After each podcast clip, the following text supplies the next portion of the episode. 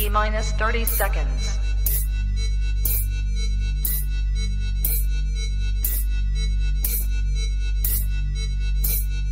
T minus 20 seconds.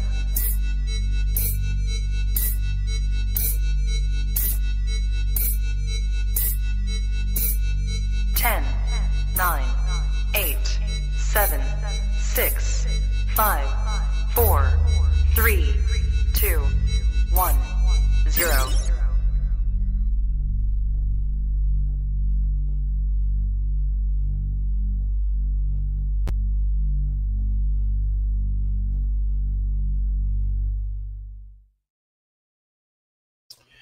You are now tapped into the coolest reptile podcast in the world. Welcome to Trap Talk Reptile Podcast. I'm your boy MJ.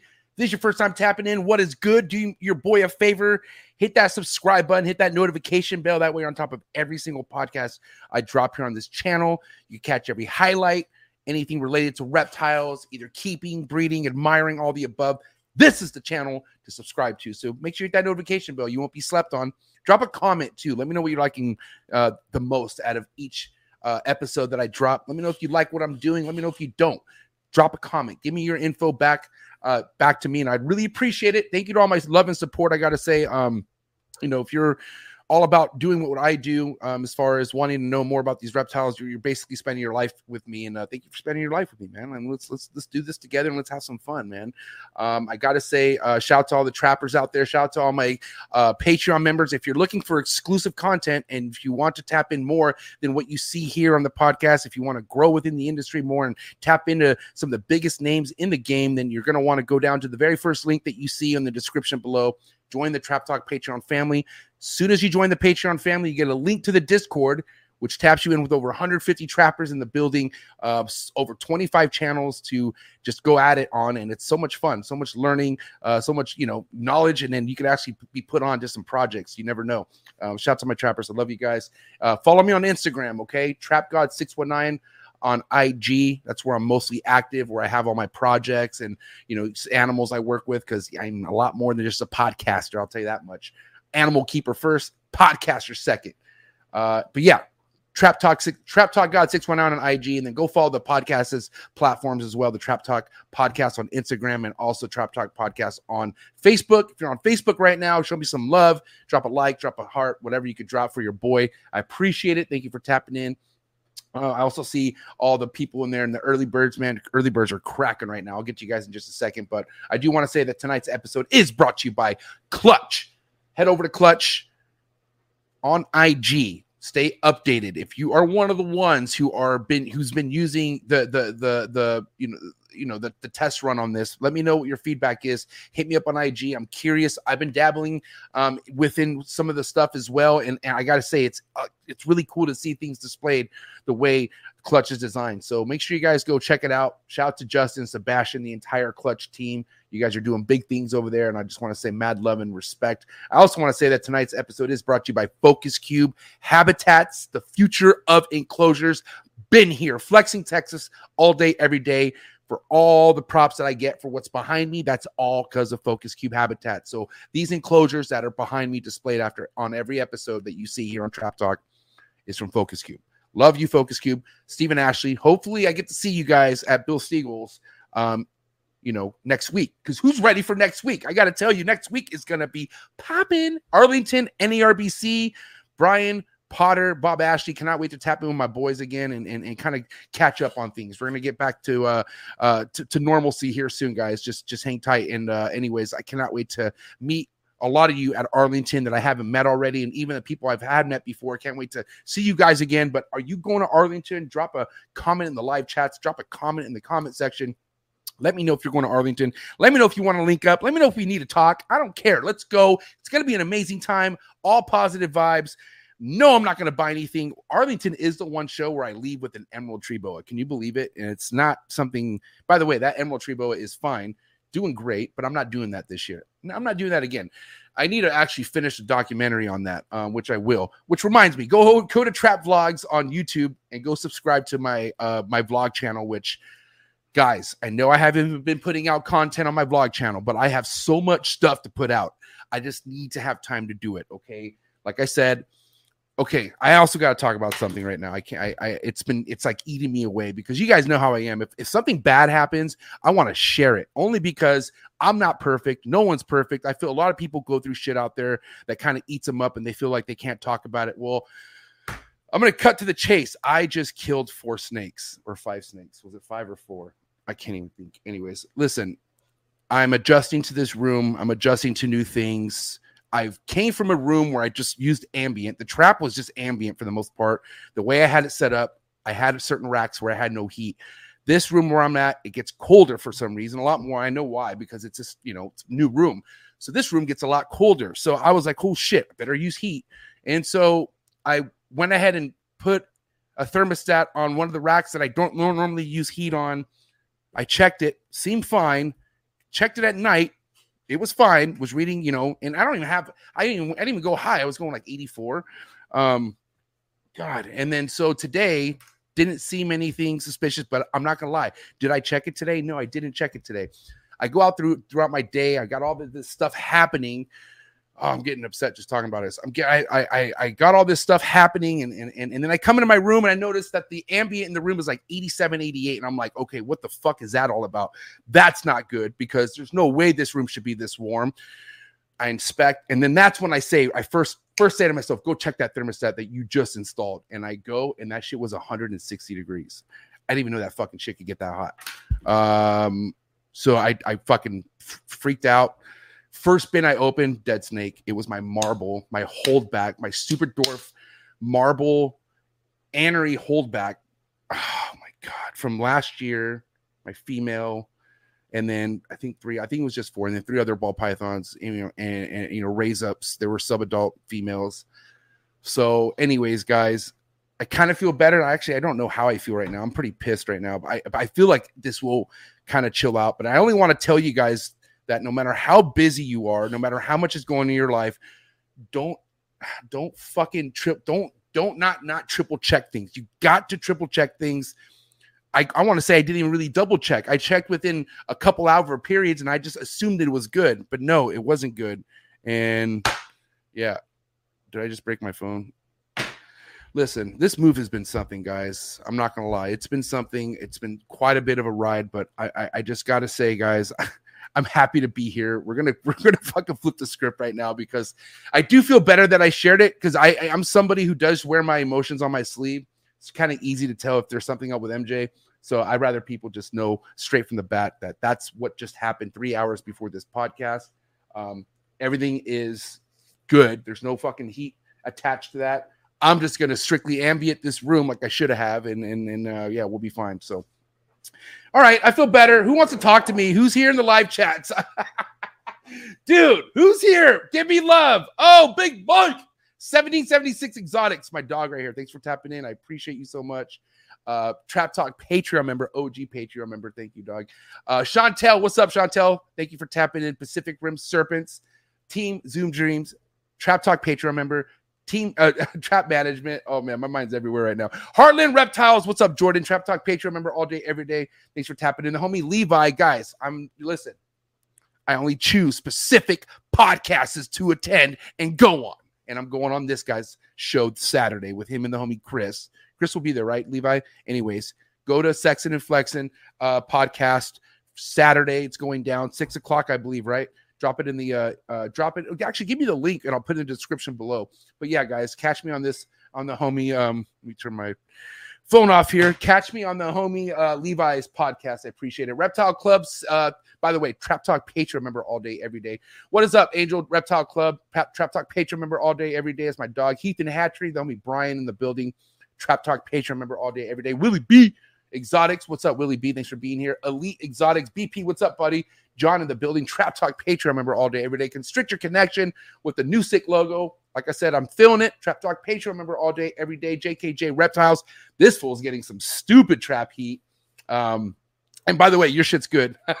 your stuff was not a part of that rack whatsoever. And uh, yeah, this guy, go give him a follow on Instagram, the homie Jace, JKJ Reptiles. He's seriously picking up some serious trap heat that your boy produced last year, and it's going to him Appreciate the love. My big dog, Villarino, Emilio in the building. Go give my dog a follow. One of the heaviest guys coming up in the game, and I mean that. Thanks for being here, Emilio. Slithery Serpents, what's good? Thanks for tapping in. Sunshine State Sulfurs. Trap Talk Patreon member all day, every day. Thanks for tapping in. Joshua Stover, one of my Facebook homies on the real. That's good. What's what's up? Thanks for tapping in. The homie Ricky Bobby SRT. Above all scales, go follow him on Instagram. It's my dog Shane. Shane, I owe you so many phone conversations. Hang with me, dog. We're gonna be chop- chopping it up soon. It's my dog Shane. Go give him a follow. Eric's More Factory. What is up? Thanks for tapping in. Cohan's Constrictors. Thanks for tapping in. Troy Schroeder. Ladies and gentlemen, best dressed.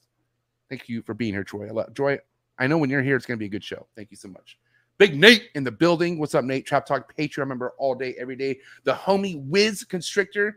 What is up, player? Trap Talk Patreon member all day, every day. Miggy Morphs in the building. What's up, Miggy? Thanks for being here.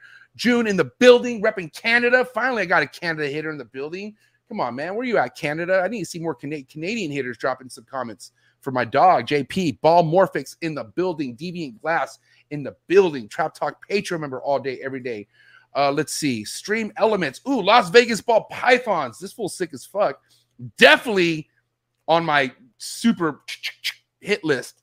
And this fool's not going on any podcast until he comes on Trap Talk first. Just so you guys know. And mark my words. Huh, buddy? It's my dog. Uh, Scale Fins and Feathers, Josh, what is up? Thanks for tapping in. Trap Talk Patreon member all day, every day. Brandon Hernandez, Trap Talk Patreon member all day, every day. I want to get to these super chats, guys. If you also want to support me, or uh, you know, want to you know get a question for the homie JP or the secret guest. Do you anybody know who the secret guest is? By the way, it's to be heavy. But anyways, throw a super chat. Don't be shy. If you have something you want to uh, mention, anything you want to say, throw out a super chat. It's going to be amazing. Good start. The homie Row 5.0. It's going down. I see another heavy hitter inside the chats, and I want to end it with that person. Where they at? Where they at? Where they at? Where they at? Oh my God, where they at? I just saw them. Well, you know what? We're going to end it with this heavy hitter. Where's he at? I just saw him too. Here he is. The homie Ray, alluring serpents. All right, guys, I've talked enough. I've uh, depressed you guys enough. Now it's going to get things back to where we need to be, and that's on that trappy type energy. I got to say, I'm looking forward to having the homie JP on. JP, it's been a while. Time to catch up. It's going down right now. So, guys, do what you got to do to get your mind right. Stay hydrated. Strap up because it's going down right now. Episode 299, guys. That one episode away from 300. What a way to go down to it with tonight's episode.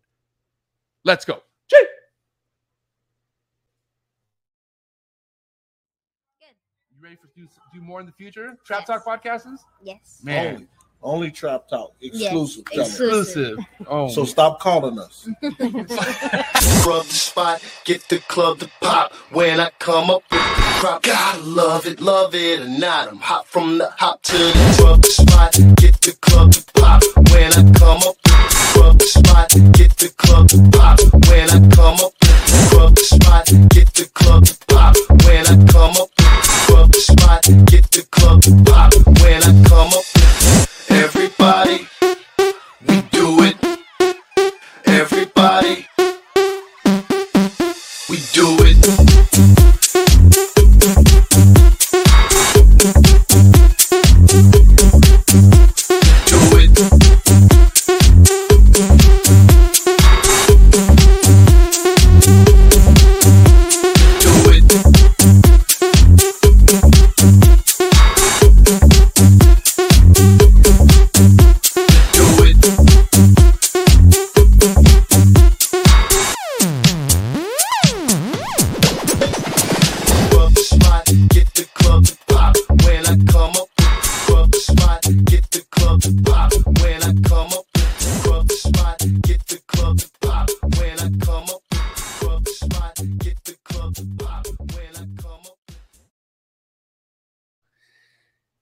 back.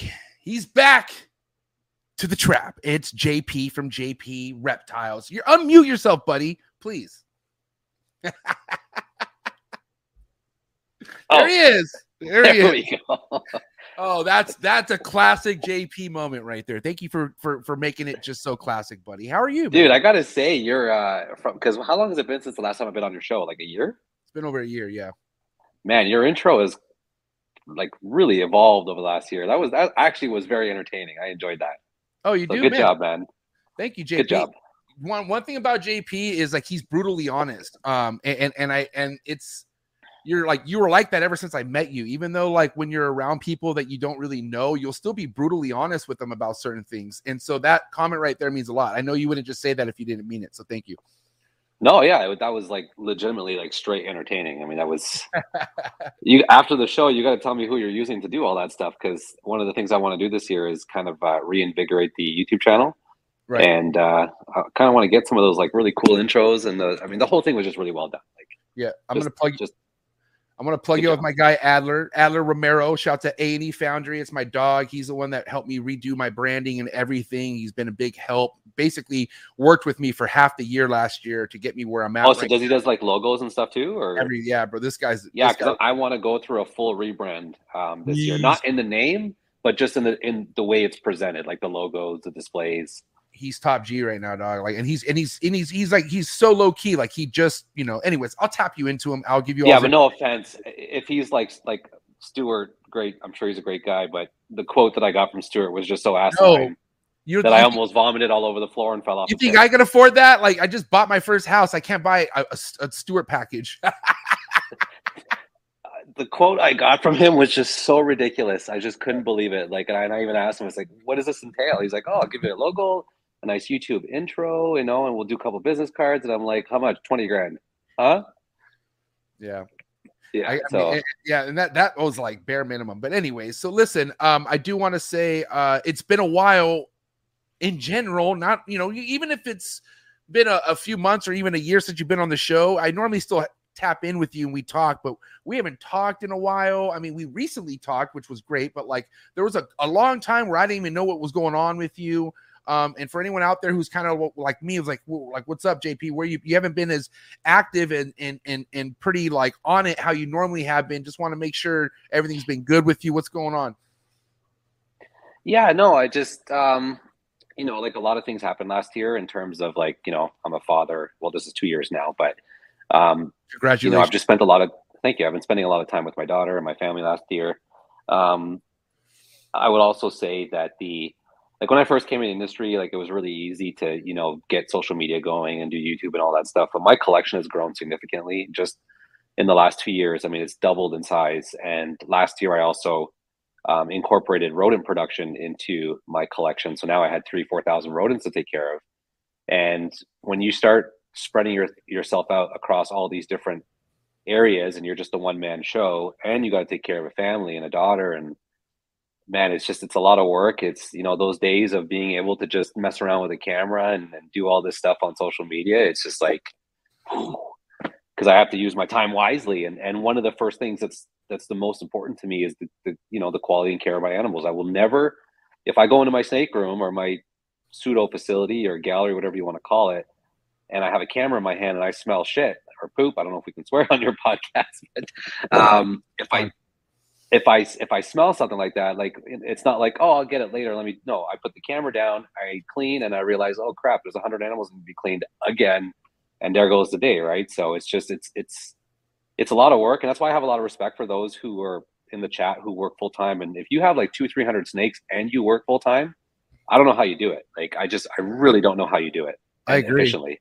I agree. And and there's people out there who've been doing it for years like that. Like Marshall Mendez. I always, you know, I used to always bring up like how Marshall could still lace his boots at 4 a.m. every day, go to work. You know, even though he's the man at his job, he still has to go up and go be the man and do shit. But still, like he does that, comes back, takes care of like he has, I mean, I want to say just just over hundred ball pythons, but then about you know, I don't know, over 50 chondros and emeralds all on, with the arboreals and all his extra stuff. So he has about 200 snakes. He's he's right there, and, and um and yeah, like like for me, man, I could I hated my life so much at the last job I had that I like it was dangerous how much I was willing to risk to do what I'm doing right now. But it all happened. Luck, I got lucky as fuck. It happened. Let me put my headphones on before Donnie gets mad. It happens when uh, it happened because of COVID, bro. And, and and luckily I treated it like if like I was like, okay, technically I'm getting fucking unemployment from the government. And even though that's not much, I could treat that like if it's like contributing to the podcast. And that's why I just, I, and then I convinced my wife after I think the first year of, of collecting unemployment, which I'm not happy to say that, you know, I did that. But and listen, I did what I did. I didn't give a fuck. Yeah. So, I mean, th- that was a, a huge factor. And then the other factor too is, um, I don't know how many people are remember last year I had my Instagram account banned for like three months. Oh yeah, um, that was crazy. That, it, it, on, that happened that in was February, nuts. And it took me like three months of appeals finally to get a hold of somebody and finally to get it resolved. I mean, it, it was apparently it was never banned for any reason whatsoever. It's just because of the amount of people that that this happens to. Their backlog is huge, so it takes them several months to get to the appeals and actually look at it. So you know, several months went by and um, when I got my account back, they basically gave it back to me in you know in complete disarray. Like my I was getting spam bots from from these spam accounts. You know, I would get spam messages, I stuff I would never get before. They completely changed the feed now, where I don't even see uh, any content of my of the people I follow or of the stuff that I like. Now I'm getting shown cats and dogs and just some random stuff that I really just have no interest in, right? And and uh, they destroyed my engagements. Anyways, long story short, I, I just after six months of trying to to get back to the kind of level I was at, I just told myself I was like, you know, why bother? I don't know if you noticed, but I took like three months off of Instagram pretty much over the holidays, and I just kind of went underground just because it's like I don't like my time is so limited right now. I don't like investing time into things that I have no control over. And Instagram was one of those things that, you know, when you get it taken away from you and you invest all this time and this energy into building up a social media platform and they can just turn off the switch at will for no reason whatsoever, even if it's accidental. It doesn't really give you the incentive to continue to push it. And that's just kind of where I got to. I just kind of, my interest overall just became even more about the animals and the projects I'm working on and less about, you know, social media in general.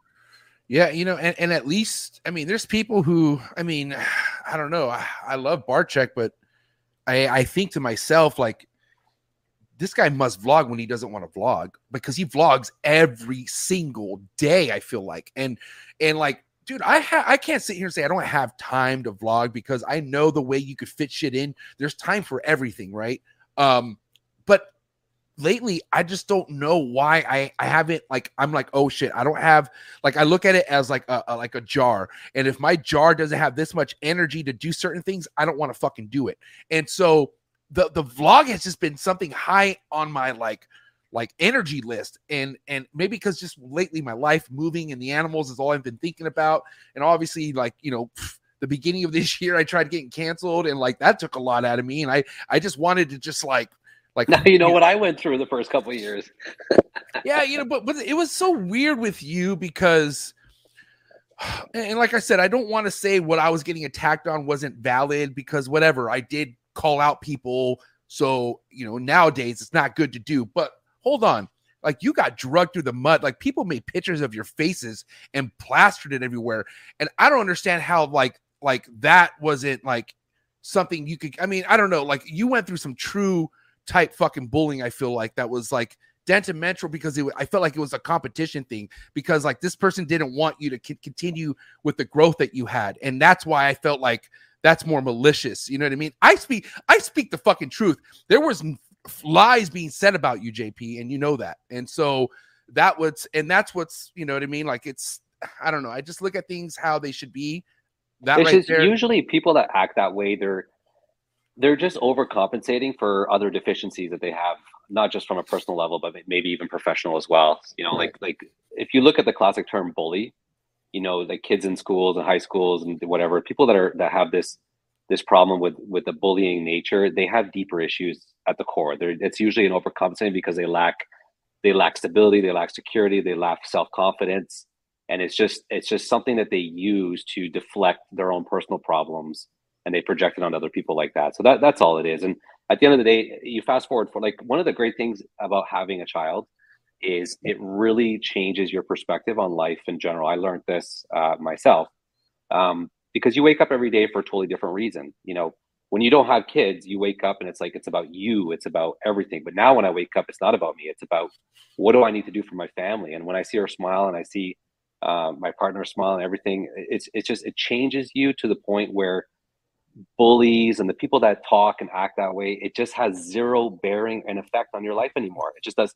Like for me, it just doesn't bother me. If that individual continued flapping his mouth today like he was four years ago, it wouldn't affect me as bad today as I did before because I have so much more to look forward to uh, in life, and that's just the beauty of having kids. Um, and uh, hopefully, one day you you get to experience that because it's good.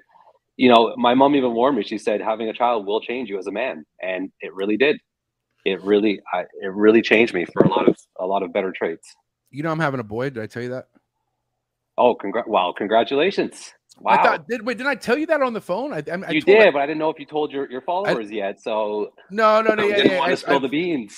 I did it. I t- did it weird. Like I didn't make a post, but like I when I found out it was a boy, like something in me that like. And here's the thing: I'm not against girls whatsoever. I was looking forward to having a girl. I really was because I see like your girl's adorable. Like you know what I mean? Like I I just see like so many cool things of having a girl. You know what I mean? So I was cool with that. But then when I found out it was a boy, bro, in me I just exploded. Um. And so I woke up really early the next morning, as I always do. And I was like, I just want to tell people I'm having a boy. And so I did it on the stories. I just said, um, you know, like I don't know what I said, but I, I was saying in my affirmations and I was like, I'm having a boy or some shit like that. And so, yeah, bro, like it's, it's fucking crazy because I'm It- 37. it's totally going to change your life. Like, and it, it's there's a lot of stress and like challenges that come with it, but overall, it just I don't know. In my case, it just really made me mature as an individual. And those people that were around me who who can't conduct themselves in a professional, appropriate manner, or can't treat people with dignity around them, they don't. It just doesn't bother me anymore because there's so much more to live forward to. And and you know, when I wake up every day, I have you know a great collection. I I, I love my animals. I love my daughter. I love my family. Just all these things. They just they don't really affect you as much anymore. So I feel like you know, like you had some problems here recently, and you know, you've experienced a little bit of backlash. And I feel like when you have when- your child is born and, and you're full on family mode, a lot of the small things, it's just not it's not going to bother you as much. Hopefully, Right. anyways, because if it does, then it it will translate into how you treat your family. Uh, you don't want to take that stress home with you, so you definitely want to be able to just tune it out and just move forward with what you have to work on. And I just don't want to like, you know, if it, if it's one thing I'm fortunate Sure. with Translate into which language? That watch. JP. Um, if it's if it's one thing that I learned from my experience of trying to be canceled was, um, you know, I, I- I'm happy that it happened before. You know, having a kid. If I had my child, my baby there, and having it like my my like I was not going through a good time. I was fucking because you know things were just being blown up to a point where I'm like, this is fucking unnecessary.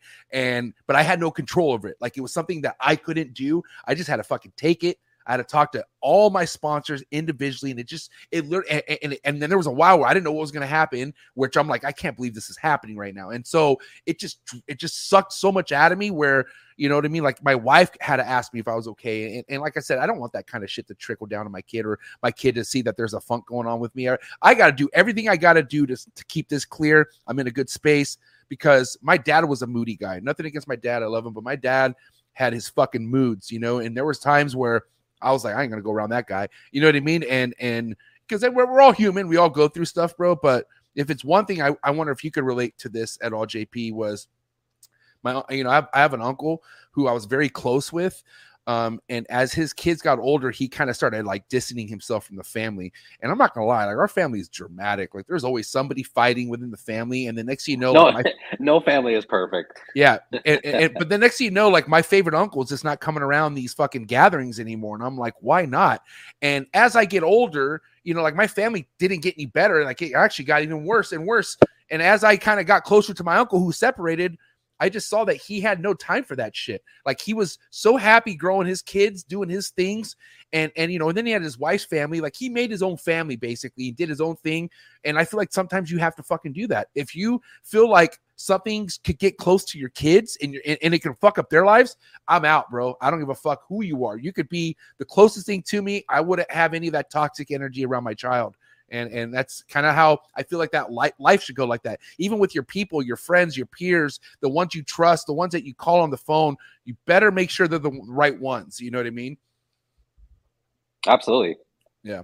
And and I actually had this conversation with somebody um, um, recently. Actually, I'm not going to mention their name, but uh, very insight, in, insightful person. And one of the, the points he said was one of the biggest mistakes that he thinks a lot of people do is that they try to people have this thing where it's like I want many friends, and he said having one or two quality, good, like best friends that no matter where you are, what's happening to you, that if you call, they will be there for you. That is worth 10 times more than being able to say that you have 20 or 30 friends, right? Because the reality is, is that if you have a large circle, the large circle of people around you, it's not necessarily going to translate to having people to call on to be there for you. Most people that that have such good friendships are really close with just like less than a handful of individuals. So I think I think uh, it's part of the part of the thing that like when I first came in the industry, I was trying to impress everybody, right? Like I came in and I wanted I wanted everybody to have smiles on their face. I was trying to impress everybody. I was trying to be friends with everybody. And the did reality it, did it is, seem, is it didn't it didn't seem like that in the beginning. I, I know, but at heart, that's what I wanted. I know, I know. you were harmless at heart, but people were just jealous of what you're doing. And I told you I was one of them. I couldn't believe that you got to a Tinley before I did, and you're hanging out with Barcheck and Miguel before like you know you're around all these fucking you're the superstars and and i'm like who's this guy so it was just something like hey man you, you were just doing your thing man and you were just trying to have fun i remember that yeah, I was trying to learn as much as I could, and um, and I really tried to adopt this mentality of like, okay, I want to be friends with you, you, you, you, you, and like I was going up to everybody. But I learned quickly that it doesn't matter how good of a person you are. It doesn't matter how good your personality is in perspective of your own. It just there's some people just will not like you, no matter what. yeah There's nothing you can do to change that. And don't focus on trying to change those people's minds about you. Focus on those that believe in you from the start. And you see the it. circle becomes a lot smaller over time. And I can say today, um, overall, I talk to a lot less people today on a daily basis, but the people that I do talk to, if there was ever a situation um, like one of the trials or tribulations we'll talk about here probably is that continued problem I've had with rodents over the last few years. But uh, there's this one friend of mine, he's super close. I talk to him on the phone every single day. And he recognized that I was in a pinch. We were going into the breeding season. I was having more rodent problems. And he stepped up and said, I got your back.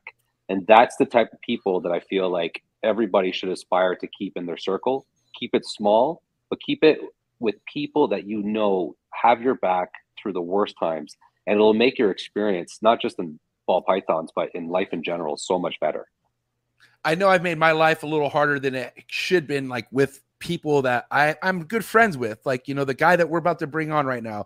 Like this guy right here has witnessed, you know, and this is somebody who doesn't get involved, but he watches it and just, you know what I mean? Like he's a spectator during all of it. And I want to say he's one of the very first bigger breeders in the game who like kind of like I don't forget what year this was, 2018 or something. And he was kind of like reaching out that like I don't always have to blast people. And I'm like, yeah, yeah, you're right, you know. But he was like my first like you know big breeder like to say mj like you know some people just aren't worth it and and like we kind of like you know and I, and I appreciated that you know and also like i said it's somebody who've always looked up to uh from canada uh he has a mafia the mafia's thick they don't fuck around you could catch him at any NARBC more like arlington you could catch him at tinley um and he's the king of the puzzle game out of canada here he is will morris ladies and gentlemen What's going on, fellas? what's up What's buddy up, man? thanks for being here my Not guy much, man. Not much. How you guys doing? How do we sound? We The, got the problem with Will is he will always have your back if you need help. The problem is getting him on the phone or getting him to return a call. I mean, yeah. Well, I w- Will, how you been, bro? What's going on? I've been, man. I've been good. I've been good. It's been, uh, it's been a crazy. Oh, hang on. I turn the volume up here. It's been a crazy, uh, crazy summer. Crazy, you know, last eight months. But uh, things, things are good. Things are good. I can't, can't really complain. We're just, you know, it feels crazy that you know. I feel like the season just ended and it's already pairing stuff up again. It's, it's wild. How's how are things with you as far as adjusting with you know keeping up with current projects? And what I mean by that, like, do you have anything that you're like reaching for the stars for this year? Like anything that you like weren't really looking to pair up, but you're thinking about doing it now? Like, you know, like any any outlandish type shit that you could kind of elaborate on? I mean, I always kind of take long shots. Um, I, I, I just, I love them. Uh, they always bite me in the ass, but uh, when they don't, man, oh man, is it ever a way to advance, advance uh, some projects? You know, I this year I'm taking a lot more. Uh, I, I don't have to take as many long shots anymore. Right. Uh, I used to have to, like, it was mandatory in order to hit those combos. I had to take, you know, one in 64 chances, one in 32 chances. I, I didn't have a choice. And uh, now things are, are, are happening a lot quicker. And, and that's just a testament to, you know, holding back the projects that you want to work with and just keep, keep grinding it out. And it, this, this is all just time, you know? So- I mean, look, Jordan, you know, look how far you've come Yeah. in four or five years. It's, Like, you know, like, and like, four or five years. It's just gonna, you know, yeah. I will say though, like as the this is probably just because you've been in the game a lot longer than I have, but um, it was very easy to like plan out and take plan out your directions when you only have like you know 50 snakes 60 snakes. But now that i go down in my room and i look at you know 200 females it takes so much more of my brain power to kind of like figure out where to go what to do. And you, you it's like chess. You can't play the game of chess by your next move. You have to play the game Yeah. of chess anticipating what's going to happen in five moves so it's become so much more difficult with a larger and I, and I know I say larger collection. You're probably thinking like, dude, you don't even know this. You don't even know what the term larger. but to me, it's a large collection now, and it's getting difficult to really, you know, find the right. And I know there's no right answer, but man, there's days I just stand in front of my racks for like four hours, and I'm just like, what about this? What Oh, about man, that? Okay, well, what? It's just it's That's it's, like- it's hard. It's I- challenging. I kick. I take a you know those lawn chairs, those foldable Yeah. lawn chairs, and I kick one out in the middle of the room. Or like I'll like lean back in it and put my feet up against the rack and like look at the entire wall and just kind of like sit there and like, hmm, no, that won't work. Or I, I- I'm, I've I've become like obsessed with like, if I'm hatching something now, if I'm if I'm shooting for something now, I want to have females. I I I, I plan it like I'm gonna hit it. Like you're, you're- I'm gonna hit that and I'm gonna hit it in a male. You know, I plan that way so that when I do, things go my like. Basically, what I'm trying to say is like, let's say, uh, I'm trying to think of an example. You're making a, you're trying to let's say you're trying to go DG clown pie, right? DG clown pie, and I know that I can make a DG clown het pie. I want to make sure that I've got the the double het clown pies growing up and double het DG pies growing up. So that when I hit that male, it can tie into both projects and I can make the clown pie het DGs and the DG pie het clowns. And then you just like, and then it just continues and continues and continues. I always want to have, uh, you know, I, I, the worst feeling for me is hatching something. I mean, like, shit, I got to wait three years to, to, to pair it because I don't have a female ready for it. I, when I hatch Right. something, I want to have those girls in the wing already at 1100 grams. And that's why I have so much respect for guys like like like guys Yeah. like Justin because you know I, I remember reading somewhere in um, from a scientific level they say that uh, humans short term memory is actually very bad and the average human can only have about seven things to think about at, at any given time as part of their their short term memory.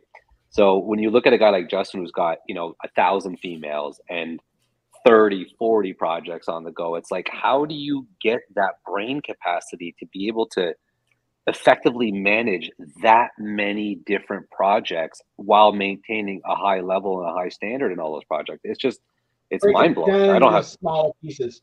Smaller pieces. Don't try and do it all in one day. My my my pairing, man, to do my seasons pairings, it's like a month long process. I, I write it out. the other question i always ask for, for guys like you is these out and add those and the other question I always ask for for uh, guys who've been doing it a long time too is, I still don't believe it. Is there not a time where you're just like, shit, I don't know what to do here. Just throw a bunch of things in a hat, shake it, and and pick a paper out and be like, yeah, that's the one we're going with. there has to be those moments. It can't be all I methodic. don't necessarily put it into a hat, but you majority I would say is, is definitely planned. Um, but there are definitely pairings though where it's like I'm just curious to see what'll happen. You know, um, just to just try it. You know, I, that's the one thing that I've learned with ball pythons is that like every time we think we know something, we realize we don't know shit. You know, like uh, who who would have thought that two genes together, like like Cypress and Red Stripe, like those two genes, no one would would have said that reaction is what you're gonna get. And look what it look what it did. It's like an incredible, you know, incredible looking animal.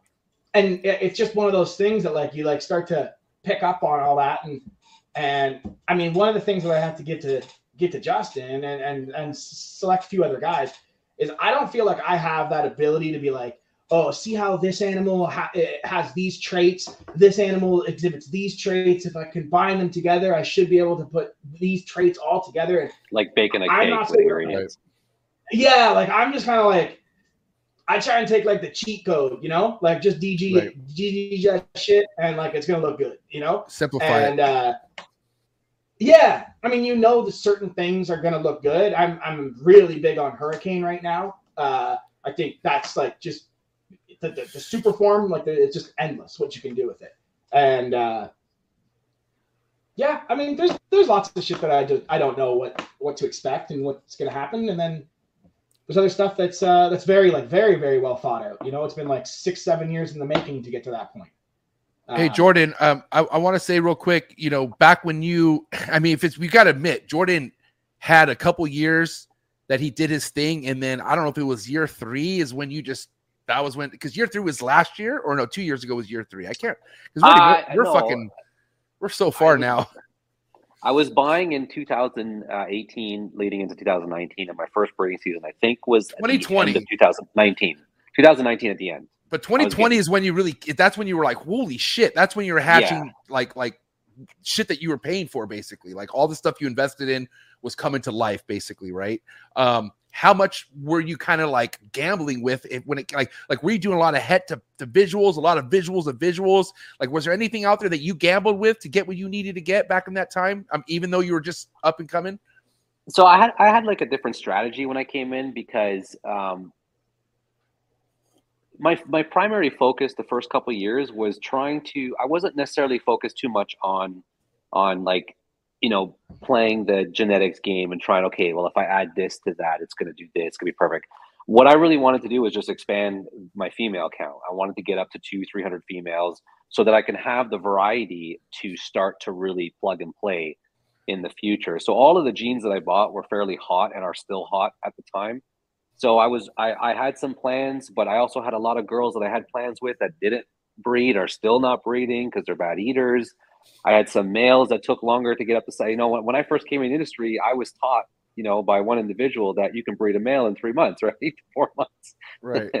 I have yet to breed a male before a year. And the males that do breed early, they don't last very long and they go off food very quick and they get very skinny and it gets very scary. So, like, my new policy now with males is the older the better. Um, so, I had a lot of plans, but nothing, nothing, it wasn't even remotely close to what I planned. Because when you first come in and you start buying, it's like, okay, I'm going to buy this and I'm going to buy that. I'm going to put it together. And then it's like, oh, wait, three, four years later, one of them is not ready. I got to do something else with it. So, it's just, I had to pivot a lot, and I was really focused on creating good quality females and males that could stay on the shelf for years to come, especially girls. And I feel like I accomplished that. The last couple years, I've added uh, well over 75 animals to the collection, and all of them are visual, multi-gene banging clowns, double, triple recessives. Like I've done pretty good at hedging myself, and um, the next couple years is going to be doing what the guys like Will and everybody else says. It's going to be more methodical because now I have the count. I can start, you know, taking directions. But I wasn't really overly focused with that early on in the beginning. Now, Will, let me ask. Will, I have to ask you throughout your time in the game, how much do you see progression go so quickly and in the right way, like somebody like Jordan? It's. I feel like it's not quite often, but do you feel like it is feasible? Like a lot of people can do what Jordan does, or wh- what's your opinion with that? I mean, yeah. I mean, let's let you got to be serious. Jordan Jordan came in with a, a sizable start, right? Like you you, you didn't Right. you, you bought some really good stuff, right? There's no no denying that. Um, so the way I kind of like always said that this this industry works is as long as you're putting in like the, the effort and everything, all the all the effort is is um, is equal for for both parties. This industry works on like time and money, right? You can you can achieve the Yeah. same goal with a lot of time and less money, or you can bypass the time with a lot of money, right? the, the, the it's, it's almost like a line graph. Um, more more money, less time, more more time, less money. Kind of the way that this works. Um, now, if you are trying to um, to produce on a like a you know global competitive scale, yeah, it's gonna it, it's it's definitely tough, and things move so fast now. It blows my mind how quickly projects are just like it it it, it doesn't it, it's developing new projects are developing faster and faster and faster and faster and now with genetic testing it's going to uh, just be way faster but um, one of the one of the things that i've really noticed is you know eight years ago nine years ago when i bought a clown i i didn't have the ability to to like let's let's say a new recessive came to market, like Puzzle, for example, right? When I bought Puzzle, there was pastel puzzles and pastel puzzles. I mean, to this day, that's pretty much the only thing anyone's making right now. But uh, uh, I couldn't take a pastel puzzle and breed it to a orange dream chocolate and enchi desert ghost, right? I didn't have that. I didn't have that those female that female base already established. I needed to plug it to a desert ghost and make pastel double hets and grow those up then make the double visual, then start to like, you know. So what's happening now is everyone's female collection has become so incredibly powerful that you can I can now bring in a new recessive gene. Like let's say, for example, zebra, something I have my eye on.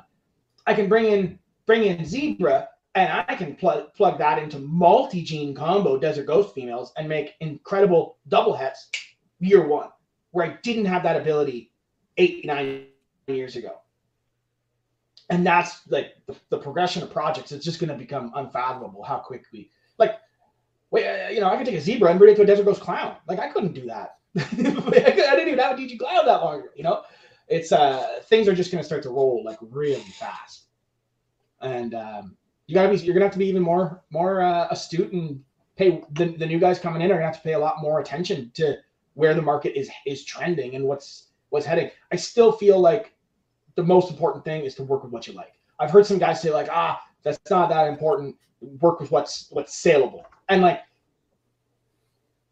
yes, but the longer I've done this, the more I realize there's a market for every single gene. There's someone else out there that likes the stuff that you're going to be making. Like you can you can try and follow the big, the, you know, try and follow along what Justin's making and try and stay in that like oh, this is what's hot.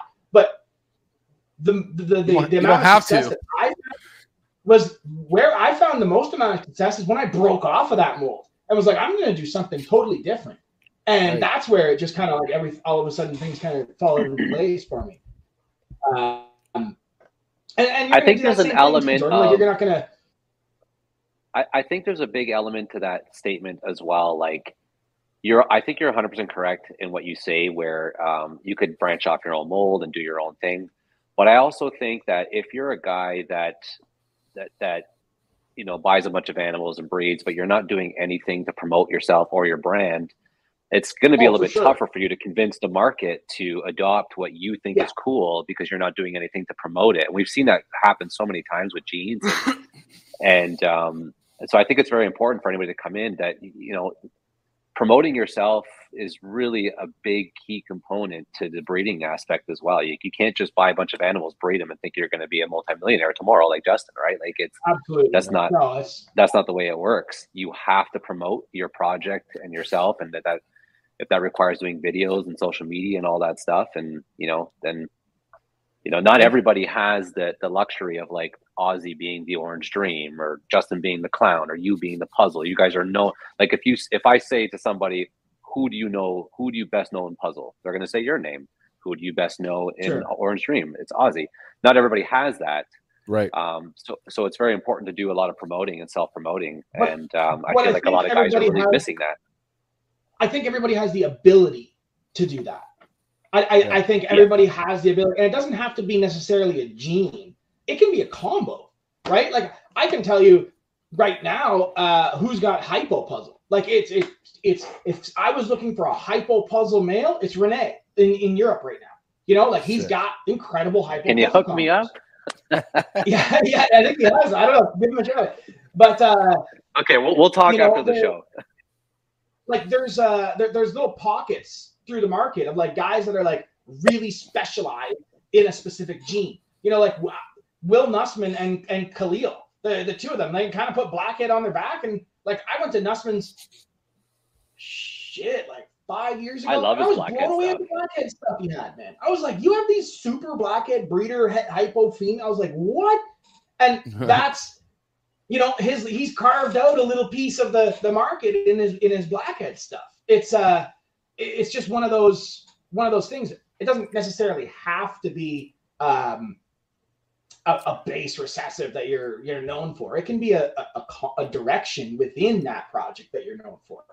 And I think everybody. But we has could argue, like this is the part that I struggle with in the industry right now to this day is we could we not make the argument that there are a lot of really cool projects out there currently Just in people's collections out. that are gen- like genuinely awesome, but the market is just not adopting them because the guys, the top five guys at the top, are not promoting it. I feel like that's a bit of a Yeah. problem too, right? Because there's so much missed opportunity. hmm Yeah, and and there's a there's a element of right now the market is like everybody looks at honestly if a new gene comes out I, and, and this drives me a little bit nuts because as a looking at the gene objectively everybody looks at it judges a gene on based on what it will do with clown. Does it work in clown? Okay it's great. It's worth a fortune. If does it not work in clown? Okay no it's not. It doesn't do anything. It's a garbage gene which is an Right. absolutely backwards way of thinking. It's Right. it's it's ridiculous. Um, clown is a avenue that we can take, but it's, it's not the only avenue. There are Yeah. so like i if we really like stop and like like put all the marketing and all of the the the hype train and all that shit aside, there's so many avenues that make cool stuff. Like That's like and I. I, mean, I was talking with Marcus Jane. Yeah. Sorry to interrupt. I was I was talking with Mark Yeah. last time I saw him about the hypo thing, and I just he was showing me some animals that I was just like, "Holy smokes, it's beautiful!" And I even asked him the question. I'm like, "Hypo's been around for so long. Why is it not?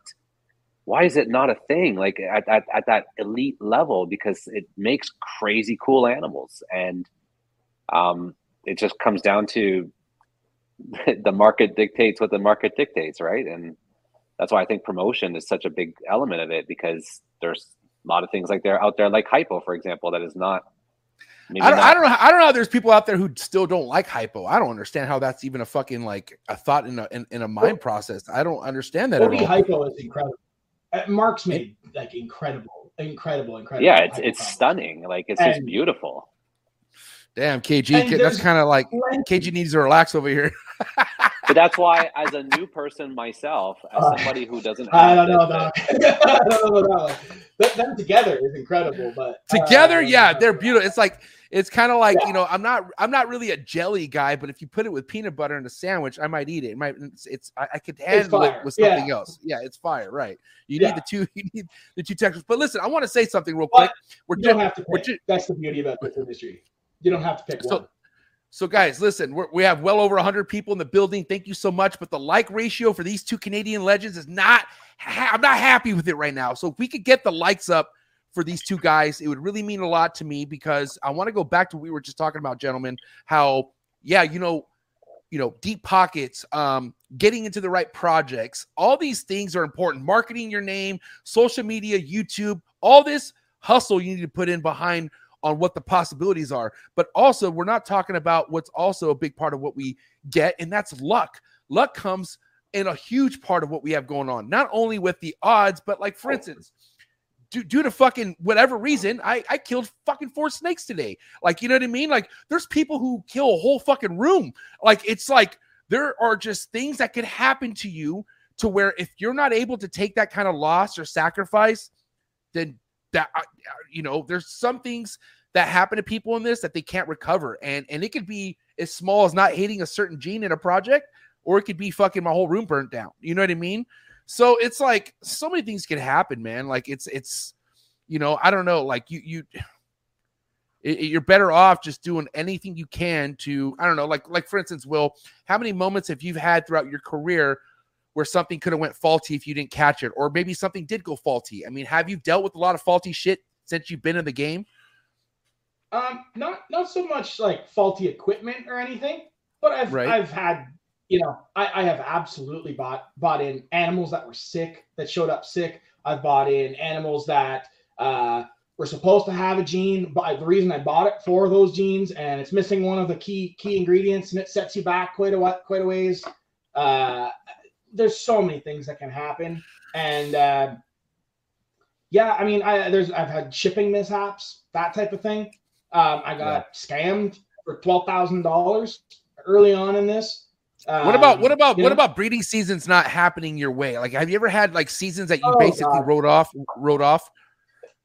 early early on I had um early on I took that like very hard. It was like ah, I fucked up. I did something wrong. And as Right. you know, it's gone on so long, I just kind of been like, you know what? What's gonna happen is gonna happen. I'm just gonna I don't control it. I feed them and I pair them. That's pretty much it. Feed, clean water, and pair. That's what we do.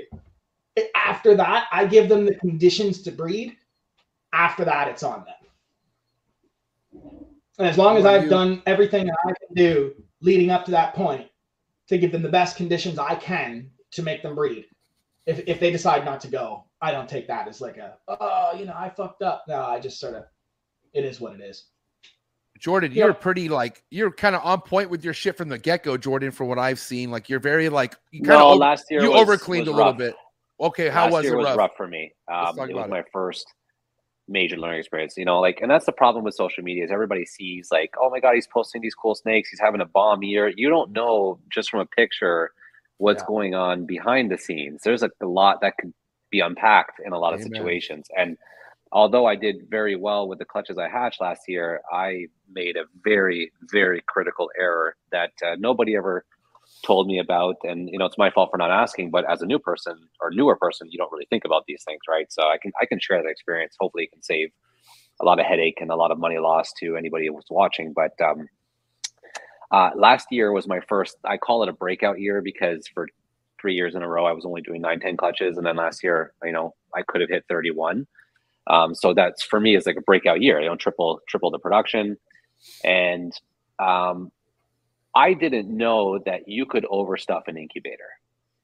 Um, because I always I always figured, you know, the incubator's on a thermostat. I watch the thermostats. There's no temperature swings in the actual box of the incubator. Hmm. But I didn't know that that didn't necessarily mean that the egg boxes themselves in the incubator couldn't fluctuate.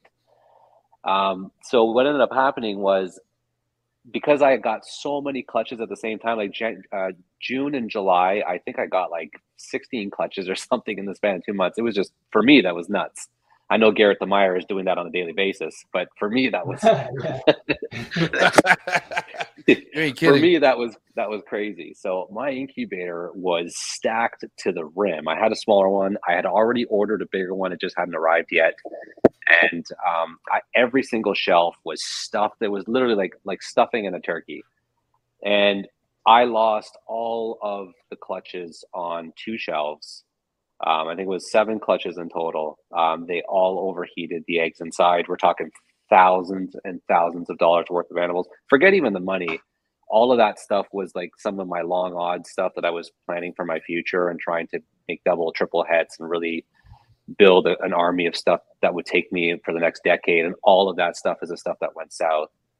And um, I started calling around, and everybody kept telling me, like, dude, you can put too many boxes in an incubator. If that happens, you can get major heat spikes because the eggs themselves also create heat, not just the incubator. So it can cause massive spikes across the board in the actual egg boxes.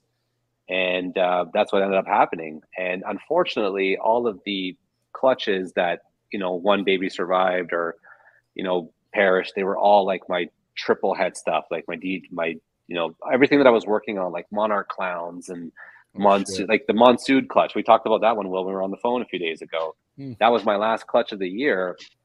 I ran out of hatch right. It was my first time mixing vermiculite.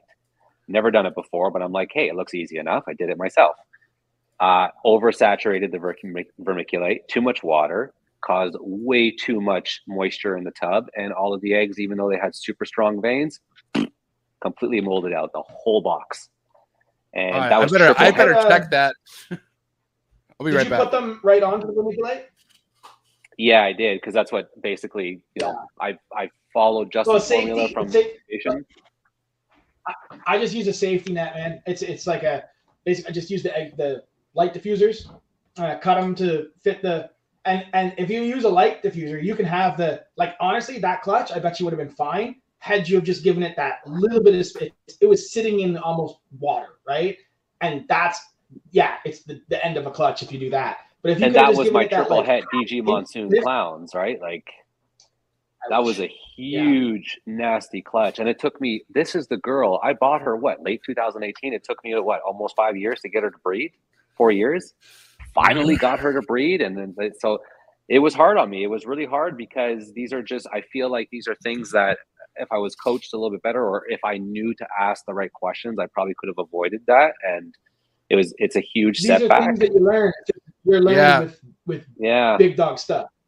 Exactly, and and, there, and, and you there's know? these are certain things that not even big dogs could give you a heads up on because nobody really like how how do we know that you're gonna fill up your incubator? Like you know what I mean? Like it's How just- do you know? Yeah, exactly. it's- you know it's- those but- Cornell World incubators. So I Yeah. had the, I had the middle tier one. It Okay. was just it was a small, not a small, but it's not big either. And I had I think at, at its peak I had 23 clutches in there. Literally, they were sandwiched together, That's stacked actually- on top of each other. I uh, so I Yeah. put I just checked my I just checked my box because I did directly on the on the perlite myself, and perlite I think is, does a lot better than vermic- vermiculite as far as the water contrast. But also, if you go to any Home Depot or whatever hardware store in your area and just go get Life uh, fusers or like the it's like a plastic crate that you can get. That's the thing. I have light diffusers. They are cut to, to the size of the and they still and they still it still did they still went to shit. I up didn't reviews. use them because I Oh. watch all of Justin's videos, and he always puts the eggs directly on.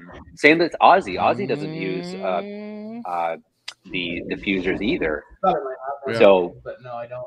so yeah, it was just it was it was a huge loss for me. And although I still did very well, it you know it, it's a lot to take in. And you know when I when I called my my friend, he told me um, that these are these these moments will happen for everybody. It may not be that specific thing that'll happen, but something relative to that experience will happen to them. Something will will be uh, hard to deal with, and and those moments set aside those who are going to make it, and those who, that's what he told me. Those who make it, and those who don't, because people who are not strong enough to get through an experience like that would look at the situation and say, "Oh man, what am I doing? You know, should I quit? Should I give up this and that?" Right. Those that persevere and get through it, even as hard as it was, there I did suffer a bit of depression from it because it was a lot to take in. Um, I'm only sharing the experience because I, I genuinely don't want that to happen to anybody else. If you have an incubator, I don't care if you have even the new Mike Wilbanks one with where it goes cool and hot. Leave space between the tubs. Don't overstuff it. Get extra ones. Keep everything spaced out. You know, good airflow. Don't make the mistake that I did. Any- just jam them full. anything with heat could go wrong. I don't give a fuck if you have a cold air. If you're trying to generate heat, things could go wrong. I simply used a thermostat that I haven't used. Pro- like I said, I have a fucking box full of thermostats.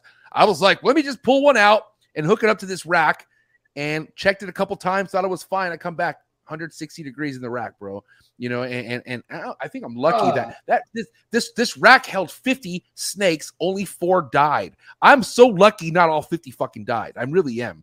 Um, and and, and, and like I said, it's the fuck you gonna do? And honestly, like I'm somebody where it eats away at me because I hate hearing these things when it happens to people because you do hear about this shit, and you know, it's just- it's just- you know, Patreon talks about all the time. Like there's things that that people just like have to share, and on a platform like this, like I feel a lot better that I could tell people where I fucked up because I don't want this happening to nobody else. Because it's like, dude, these are like I know I'm having a kid, but these are my kids too. Like these are like I like I lost a snake I've been fucking raising up for almost three years, and it was like about to be ready to breed, and and and and that fucking just that sucks the shit out of me, man. And uh, you know, it just but what are you gonna do? Like so, anyways, I'm okay. It was tough, man. It was really tough. Yeah, but but the, people just not they have to be ready for this, JP and Will. Like you, you have to be built for this kind of loss because it's gonna come no matter what. Whether if it's a sick snake that you get in that fucking murks your collection, or if it's you know a you know a goddamn 20k FedEx shipment that goes bad and the seller doesn't want to pay for it or whatever, you know, like which which how about we talk about this real quick, guys? Because there's so many back and forth on what should be what when you receive a package and it's a DOA or or like you know something that had to do with it being held up at a hub. You've guys dealt with heavy packages before, like thousands and thousands and thousands of dollars, right? what what what is what is the 101 in your guys' rule book when it comes to something being held up?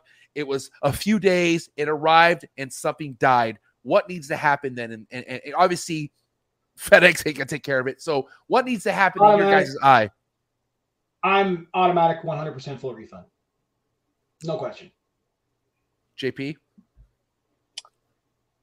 Yeah, as It's long just- as I, I- I'm on board with Will. Um, the only time that I would disagree is if because I've had a couple. This is why I don't do door to door shipping anymore. I always go to hubs because I've I had customers Yeah. who are like, oh, Yeah. like, hey, I'm I- I'm, That's a I'm great out point. shopping right now. The the box is on my porch. I live in a good neighborhood. Don't worry, nobody will steal it. And the snake is sitting outside for six hours. Like, I won't take the the, the fall for that. irresponsible on their. Yeah. Yeah, but but as long as all of the boxes are checked, you were there when the snake arrived. You picked it up within you know a, a proper time frame. You know, you eat it. I had a snake arrive dead on dead on arrival. It was my first problem. I think it was 2020, late 2020. I bought a snake in the United States. Came to me. It was dead. Um, I didn't ask for a refund, nor was I offered one. There was a couple of there was some things that that were out of both parties' control in that and I think that's expected too. Like I think, thankfully, it, it like I've bought a lot of snakes internationally, and I've only had one bad experience out of the 150 snakes I've bought. So I feel like it's not something that happens very often. But I think you should be ready for it in case it does. I- but I, I, I will only ship to to a hub. Um, yeah, I, I've had even in I've had Canada now, I don't do door to door to Yeah. Canada. I've asked Yeah. people. I've had people ask me, "Hey, can you send it to my to to wherever?" And I'll just say flat out no. Like the way I look at that is like, look, man, if you're coming to me saying I want to buy a four thousand dollar animal, and you're like, I just ship it to my house. Like these, are, it's not a pair of Nikes, man. Like just get in your car and drive to the hub.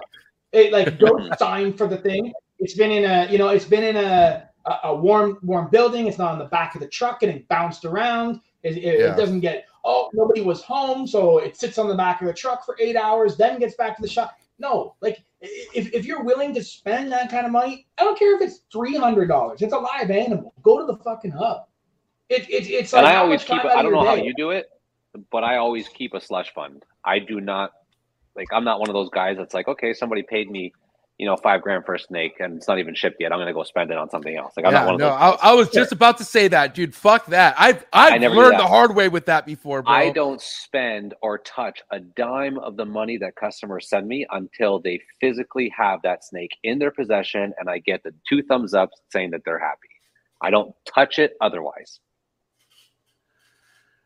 listen. Is this true, Will? I, am gonna have to put you on blast because this girl's already. I misspelled her name and she's going down on me. She's saying I have dementia, but this is Jube Jube. This is good old Kayla. Do you know Kayla? Yeah. Will I do. You- yeah. you? Is she apparently the mother of Teresa of Canada when when it comes to snake keeping? Because she said that you said that. She- she's like over the over the top. Anyone who's like,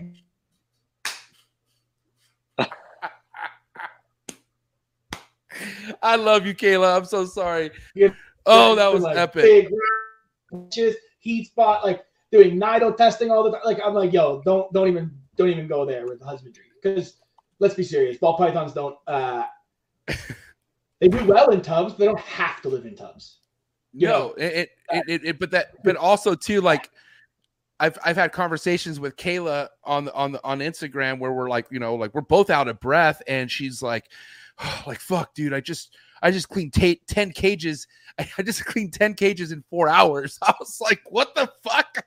I was like, dude, but Yeah. but but like because Yeah. she literally like like she's willing to put in all the work all the efforts behind on how you should keep a ball python in a four by two and she fucking Yeah. i'll never i'll never knock anybody who does what she does when it comes to keeping a ball python on a four by two but you better be able to do the work and be ready for that shit so i just i just had i just had to throw that out there um Yeah, no, I, I did say that. It was, uh, because it's I mean, man, like look look at how we we keep snakes, and then she she's taking it to an entirely another level. Now that's that would be a very difficult system to keep on a big scale, but she's not doing Right. that, right? no yeah and no no nothing and- wrong and- with it, keeping her animals. In fact, it's better than the way most people do. So Yeah, and I want to ask you, Jordan, because you know you're obviously in a position where I'm sure you're gaining new customer bases here and there based off the stuff you're hatching. And how much do you feel it's important to make sure that the, the pet side of the industry is taken care of? And what I mean by that, like, have you, have you had anybody that you sold a high end snake or just maybe a, a, a, you know, anything more than a normal to someone who just wanted it as a pet? Or have you been solely just selling to breeders? I'm just curious. Uh, I'd say it's like it's not an even mix. I would say like 20, 80. Like I say, 20% of the customers I sell to are um because I know I know guy like a lot of guys will just wholesale stuff, um, you know, like the $200, $100 snakes and not deal with the sales aspect. I still put everything up on Morph Market, even the cheap stuff, even if it's just temporary to see if there's any interest because I feel like you know, if somebody wants to buy a nice pet and they can give it a nice home, I would rather sell that, that snake to somebody that I know is going to take care of the animal, or at least is going to try to take care of the animal, than send it to a distributor when I don't know where it's going to end up. It could end up in some pet store somewhere, and you know, it could end up in bad hands. And you know, these pet stores don't vet the people. You don't know where these animals are ending up, and um, so I always try to take the option to sell directly to somebody if I can. Um, but I would say after a certain dollar amount, it's usually people that are looking to either build a business or become breeders. I, I haven't sold a multi thousand dollar animal yet to this date to somebody who just wanted it because it was cool. What about you, Will? I I have. They're not um, very common, um, but they they're they're out there. Um, I sold a snake to a uh, well to Danny Green from the Toronto Raptors. Um, Oh, nice. That was a I remember that. Yeah. several, several thousand dollar animal. Um, and I'll tell you, man, he fucking it did not go well. he sent me pictures. What happened? Yeah. Uh, he sent me pictures probably four months later of it on Aspen screen top heat lamp. And I was like, bro, like, No. oh, like, dude, Retreat, What are you gonna retreat, retreat. yeah. you know, I, I, I, I explained how to keep it, and yeah, yeah, yeah, it's gonna be fine. And I was kind of like, yeah, that's too bad, but, but I anyway, don't think there has been, there has been, uh, uh, individual customers. That's you know generally like upwards of like a couple thousand. You're not generally it's not like you're you know ten thousand dollar animals going to a going to a pet. But it wouldn't surprise me either if somebody came along and bought like a ten thousand dollar snake as a pet. I mean, it's no different than some of these high end, you know, certified dogs and or these Savannah cats F ones that are like fifteen Hey, grand. hey, hey, what do you- what do you- What do you think? What do you think is happening? to Some of these big chondro breeders and emerald breeders in the United States, they're fucking selling Yeah. celeb. They're, dude, not, I don't even want to say celebrity, like athlete celebrities, bro. Like Bill Stiegel, the New York Jets. Um, he had somebody or somebody in a fucking metal band, I think Disturbed or something like that. But like, you know, paying thousands, you know what I mean? Just just because of that one animal you have. But I feel like that's like that is a huge part of what we do, guys. Is having that person who doesn't have all the time in the world to breed and doesn't want to breed they just love what we have and willing to pay like breeder prices for that snake. You know, you got you know it's I feel like it's a huge part. But my my thing is it's like I feel like I, t- I try to take care of all my customers on the same level, but that kind of customer I overly take care of. I want to make sure that that customer is going to potentially want another snake, not even on the level of breeding, on the level of Jube Jube. Like I would love more people who's willing to keep not 200 fucking pythons, but maybe 10 and just keep them perfectly. And that's why I love what's behind me, Will. Like, Will, I know you love what's behind me. Jordan, I know you love what's behind me. And we'll talk I about love those racks. I'll They're definitely talk about what Jordan said to me that really pissed me off last time I spoke to him. Uh, Where do we start? no, but- no, but anyways, I, I I just like you know, this is why like, and by the way, I I was not overthrown by the amount of animals Will had. Okay, what I mean by that, like he doesn't have thousands of ball pythons. I'm sure people may think that because what he produces, but he just has nothing but heat. It's all it is in his fucking room. I cannot tell you everything he opened was like, holy shit, holy shit, holy shit. Oh, and then he and he would sit there and go, okay, I'm gonna show you guys this one, even though I'm not, I don't show nobody this. And I shout, I'm like, what? And I, I mean, I, I don't know, Will, like, where was all your double het and triple het non-visual stuff? Is that a is that in a certain part of your collection? Because from what I saw, which was, I saw your main It's wall there. Your main wall has about how many snakes you would say the main wall with your um you know your main wall with all your breeders and all that shit? How many how many snakes would you say Uh, so roughly? on, on that wall, there's 148, and then directly behind you, there's 100. Um, Okay. So on either side of the wall, there's 248 in that room, 248 females, and then in the other room, there's another uh, 88. Okay, so- so We're up to 300, 350 range, something like that. I'm telling you guys, I went through a lot. All fucking heat, Will. Um, and I'm just, I'm trying to think here that a lot of your foundation that were double hets or triple hets or, or, or not triple hets, but all the like the foundation stuff that kind of got you the stuff that you have right now. Do you still sit on that and still produce stuff from those snakes, or do you them, let do you let them go? them- no, not all of them. I do let some go. Um, you know, a, a normal double het DG clown, I don't need anymore. I needed it to start, but uh, I would fucking take that all day. there's still, You uh, gotta- there's still You wait, lots- wait, time out, dude. Hold on, hold on. So, uh, DG double het. Okay, that's something has that has No. no use in your collection, is what you're saying? No, no, a a- normal a double, het. a normal double het DG clown. Yeah, Oh, oh, oh. Sorry, I'm sorry, I'm sorry. Okay, Sh- okay. It's, I was, at normal. I was, but I was passed out because. I spent so much money last year on a on a fucking DG het, and I was like, this guy just wants to get Oh rid no! of I'll- them. yeah, I You gotta be those, fucking kidding me! Yeah, I will. I'll take your DG double hets. I almost Yeah. fainted right now. I, No, yeah, that's send them my way. Okay, so Yeah. all your all, all your normals for the most part are, are- have gone their different ways, and and, Yeah. and But like, Go I ahead. still have like, you know, I still like I, I've told this to a bunch of people. Like, I have a single gene cypress female, and I've had people come over and go like, "Why do you still have a cypress?" And I, I'm able to go and open like ten different tubs of holdbacks, and because I have here's a cypress het puzzle, here's cypress puzzles from cypress het puzzles, here's cypress double het DG clowns, here's cypress combo het clowns, here's you know, and all of that stem from one cypress female. She's been super consistent. She gives me like 11, 12 eggs every season. And I just have a hard time letting that go, especially with the male power that I have. It's like I, I can, you know, I don't, it doesn't, I, would I love it to be a cypress clown? Hell yeah, of course. But it's, it's not, it's just a cypress. I, I still keep her because, you know, I'm making cool stuff with her. And, uh, and yeah, I, I, I, they were definitely there. There were still lots of double hets in the room there. It's just, I mean, when you when you go in the room, you kind of gravitate towards the visual stuff, right? Showing showing you a pastel enchi, you're like, I'm like, I'm not gonna that. What's the point? Show Let's- the, the pastel enchi visuals. Will let let Will JP. Let's kind of clear the air on some talk with codoms, okay? Because it seems like some people feel like, you know, not everyone, but some people feel like codoms aren't important, and I feel like that's bullshit. Codoms are very important. It just depends on what codoms, right? Um, how are you guys delegating the codoms within your like? For instance, Will, let's start with you. Are the codoms that you have right now so locked in where there's no other codoms you want, or or, or are you not opposed to not adding another codom? Where are you at with codoms? And then I want to know that from you, JP. Uh, I'm I I I have pretty much what I need. Uh, there I.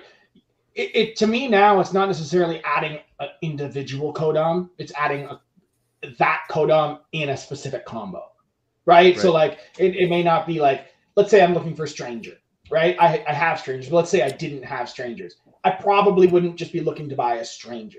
I'd be trying to bring in a stranger clown or a stranger puzzle or some, something with something else attached to it that i can incorporate into other projects but Okay. I, I, I'm not necessarily looking for any specific codom. Um, as your collection gets bigger and bigger, you realize like this rush to be the, the first with all this stuff doesn't really matter. Um, Mhm. I'll let somebody else, you know, the the founder of the thing, work it and work it and work it and work it. And when an animal pops up that like it's like a, I gotta have that one. I'll spend the money to buy it to bring in to bring in those those type of genes. What about you, JP? Yeah, like I, I so my my strategy going forward because I feel like it's even kind of took me off guard a little bit is like what Will said earlier, which is how fast the industry is moving right now through these different genes and the projects that are being developed. Um, I don't do any pairings that are not at least het for something. There has to be a recessive involved in everything, and then uh, in in most cases, I'm trying to go at least for two recessives. Um, you know, my pairings, it's like you know, this year, for example, I started last year, I'm going to continue it this year. Like, you know, I still have yet to make a clown pie, and I'd like the clown pie project, but it's like, you know, so much stuff has been done, and a lot of people are, are able to make clown pies. That uh, it's like at this point, is it better for me to try to get into the game on that level, or do I just skip that whole thing and go towards the triple right off the bat? And that's what I'm doing. I'm skipping the whole OD, YB, NG clown pie thing because it's been done. Some a lot of guys can do it, and I'm going for the triple, the DG clown pies. I'm, I'm just moving ahead. So I'm trying to to keep my my sales up in the wind and, and keep with with that that win because it like you said things are just moving so fast that I just it was just too bad because there are some codom stuff that looks you know amazing. Dude, okay, so that's Yeah. that's something that I'm curious to see if the industry adjusts to. Like if it'll come back. I think he Venus- glitched. Yeah. Say, say, say, say that again. Eh, Will, you're glitching. Say that again. Or maybe leave and come back. Exit and come back. I guarantee He's up there in northern Canada buying Dude, yeah, a he- bunch of no, wild. he's hey, listen, Will is in the sticks, my guy. He is like and, and by the way, I I want to I, I want to say one of the most refreshing areas I've ever been in. I went to Will's and I only had a night. I was so upset. I wanted to stay. I wish I wish my whole trip was fucking at Will's. And it will be. Next time I go to Canada, it will be at Will's. Um shit, hold on. I hope my battery's not dead. Oh, hold on, Will. I'm coming, buddy. There he is. Go ahead. Big Will. Yeah, we're good. We're good. Okay. Please repeat everything you just said. Okay, so with genetic testing, this is just I I don't know if it's just this will happen. It's kind of a thought. Right. With genetic testing, once all the recessive genes are mapped and and you can test for hets of every gene, essentially what we've done is turned a recessive, turned het into an incomplete dominant. I can't pick them out visually, but I can with a test.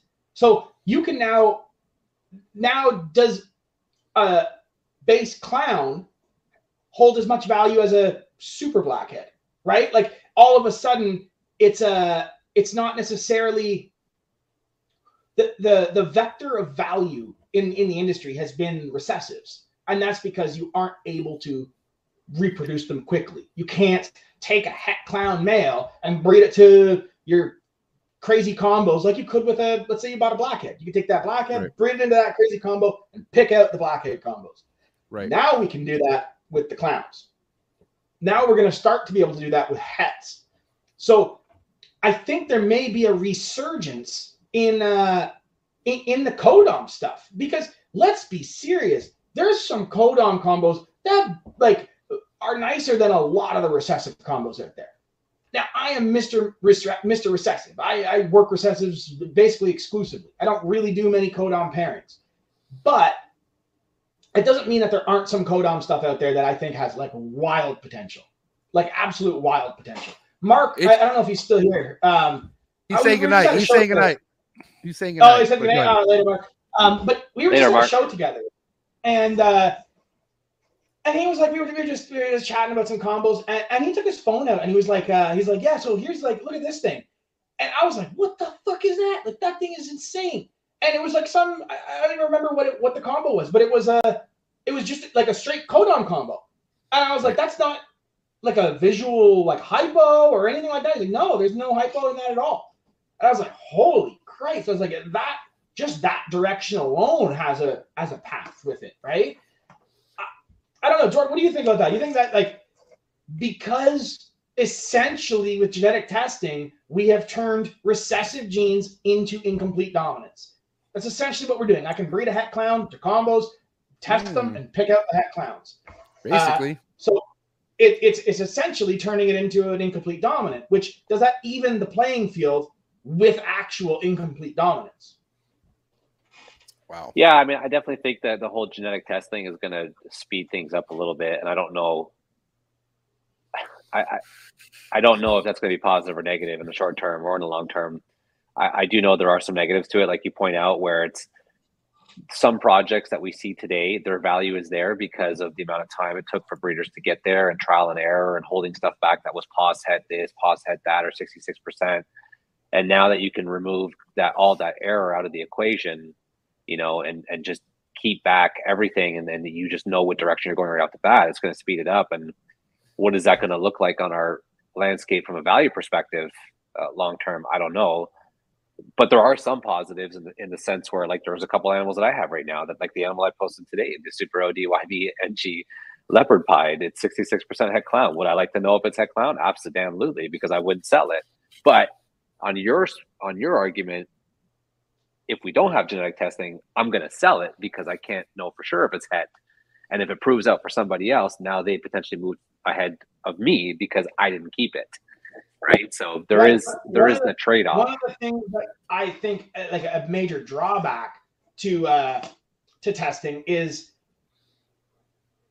there there is a huge portion of the market that like let's be serious, not everybody can afford super orange dream, yellow belly, enchi pied, hundred percent het clown.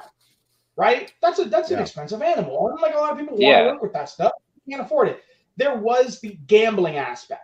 There was the gamble. And some of That- some and that is- people's best projects came from the gamble. Yes. And I think that that is the big, big like drawback to, to genetic testing. You're gonna ha- it, it- when you have an animal like that, it's for for you as a business. It makes sense for you to test that. What's it gonna cost you? Fifty dollars to find out if it's het. If it's het, it adds three, four thousand dollars to the value of that animal. If it's not het, it it, it takes away. It, you know, it doesn't it doesn't take away as much as it would add. And And you also don't have to burn a female to try to prove it out. But for some of your customers, they would love the opportunity to try and buy that animal as a 66 het. They don't have to pay the at a discounted price. They're taking the risk, right? And and you have to you have to do that. Um, You're 100 percent correct. It's gonna it's really gonna harm the people who uh, it, I, I disagree with that. It definitely speeds things up. It it you you're not. It doesn't speed up necessarily time, but it speeds up the complexity of projects and how quickly you're you're always putting the right animals together every single time, and that uh, that that's do that year over year over year over year over year, and things things happen very very quickly. It will. Now, what yeah. do you guys? it- it- sorry, go ahead. no, no, you go, go, go ahead, JP. No, I was going to say he's 100 percent correct. Like the people that that in that specific scenario that you were d- d- saying, the people that that harms is those who necessarily may not be able to, or have the resources to purchase the seven thousand, eight thousand dollar version of the animal that is guaranteed, and they would only have a couple of grand to spend, and they would want to buy it for a couple of grand because it's good odds it will prove, and if it does, it just shoots them up huge without the massive investment. So I think yeah, there's going to be some people that um, just don't have the resources that could really would really like to roll the dice on stuff like that, and they were not going to be able to do it because everybody's just going to start genetic testing. And you know, you take like that animal. I think I have it up for what two grand or something. But if it was an actual guaranteed 100 percent het clown, and I knew it, it would be like six thousand, right? So it's a huge jump uh, when you know for sure. So yeah, it does harm those that are trying to buy and, and those who don't want to spend or don't have the resources to spend those large sums of money, and they would rather take their chances on something like that at a way cheaper for price. sure for sure it, it, it becomes everything is either het or not right there's no there Yeah. is no 60% het it's het or it's not and one of the issues that we may end up with is a flood of a flood of stuff to the i mean it's great for the pet market. Absolutely fantastic. My for the pet question is because I haven't But- looked enough into this whole the whole biology aspect of it, but my big question is: Is there any uh, uh, um, what's the word I'm looking for? Is there any error at, at all, like element of error in this genetic testing, or is it hundred percent foolproof? That's what I wanted to know because I mean, we got to admit, guys, that there is going to be a don't see point, the data. We don't have- see the papers, the There- studies. We don't know. but there, but there's going to be a point in time where our customers are going to rely on this shit. They're going to rely on this data, and that could have a huge effect on all our pos hets or 66% shit. Because I can tell you right now, man. I mean, I'm not. I, I, just like anyone else, you know, sales are not what they were last year, the year before, but I'm still selling. I can tell you one thing that I'm getting ghosted on, or all my pos het shit, all my 66% shit. People once they find out, like, oh, 66, I'm good. They they they're not buying it. They don't fucking want, even though it's labeled and cheap as it is, they don't want it, and it's. I feel like that's crazy. So that's what I mean. I want to see the the study and the paperwork, and and because obviously when they're developing these genetic tests uh, from a biological standpoint, they have to write these papers and these studies and and, and showcase the proteins, what they're testing, and what is the element of error? How often are they having to retest? How often are they getting tainted results, or something happened during the testing process where it didn't pan? Like I want to know that because is it? I don't know. I- Nobody's been able to tell me. with, with, with DNA, I think it's going to be such a minute amount. It's going to be like um, If there's any human element of error involved at all. Yeah, I mean, of course, of, of, of course, there's there's always a hum, an element of human error, but I I honestly think it's going to be extremely low, very very Yeah. low. Yeah, You think you think a lot of people are going to try? Because here's the thing: people are going to start figuring out this test kit. Shit. Like they're going to start figuring out how to test these skins at some point. And I feel like a lot of people, like it could be something where you could do it yourself. Like I feel like That's what I want them to do. Can they develop a test where they send you a box and a kit, and now you could start doing it yourself? I mean, or, Uh, or, Wouldn't that be cool? or, or tap in and just figure out how the fuck they do it. You know what I mean? And just and so just I, do I it. looked into I looked into that, and it's it's a bit more complicated than it, it depends on the gene, right? I think excuse me, I think some genes uh some genes require something called a Sanger sequencer, which is like uh the, the way it sequences the, the the DNA, and that specific machine is is outrageously expensive. Some of them require primers to run the test. Some of them, and you have to like you have to set it up a specific way in order for it to happen. I was talking to a lab and I was like, yo, how far are we from like wh- what's the number? How far are we from like I cut a piece of skin, I put it on this thing, and I put it in a machine, and it's like an iPhone, like bling, like yes, it's het pied, or yes, it's het clown. And they're like, never. Like that's not not gonna happen.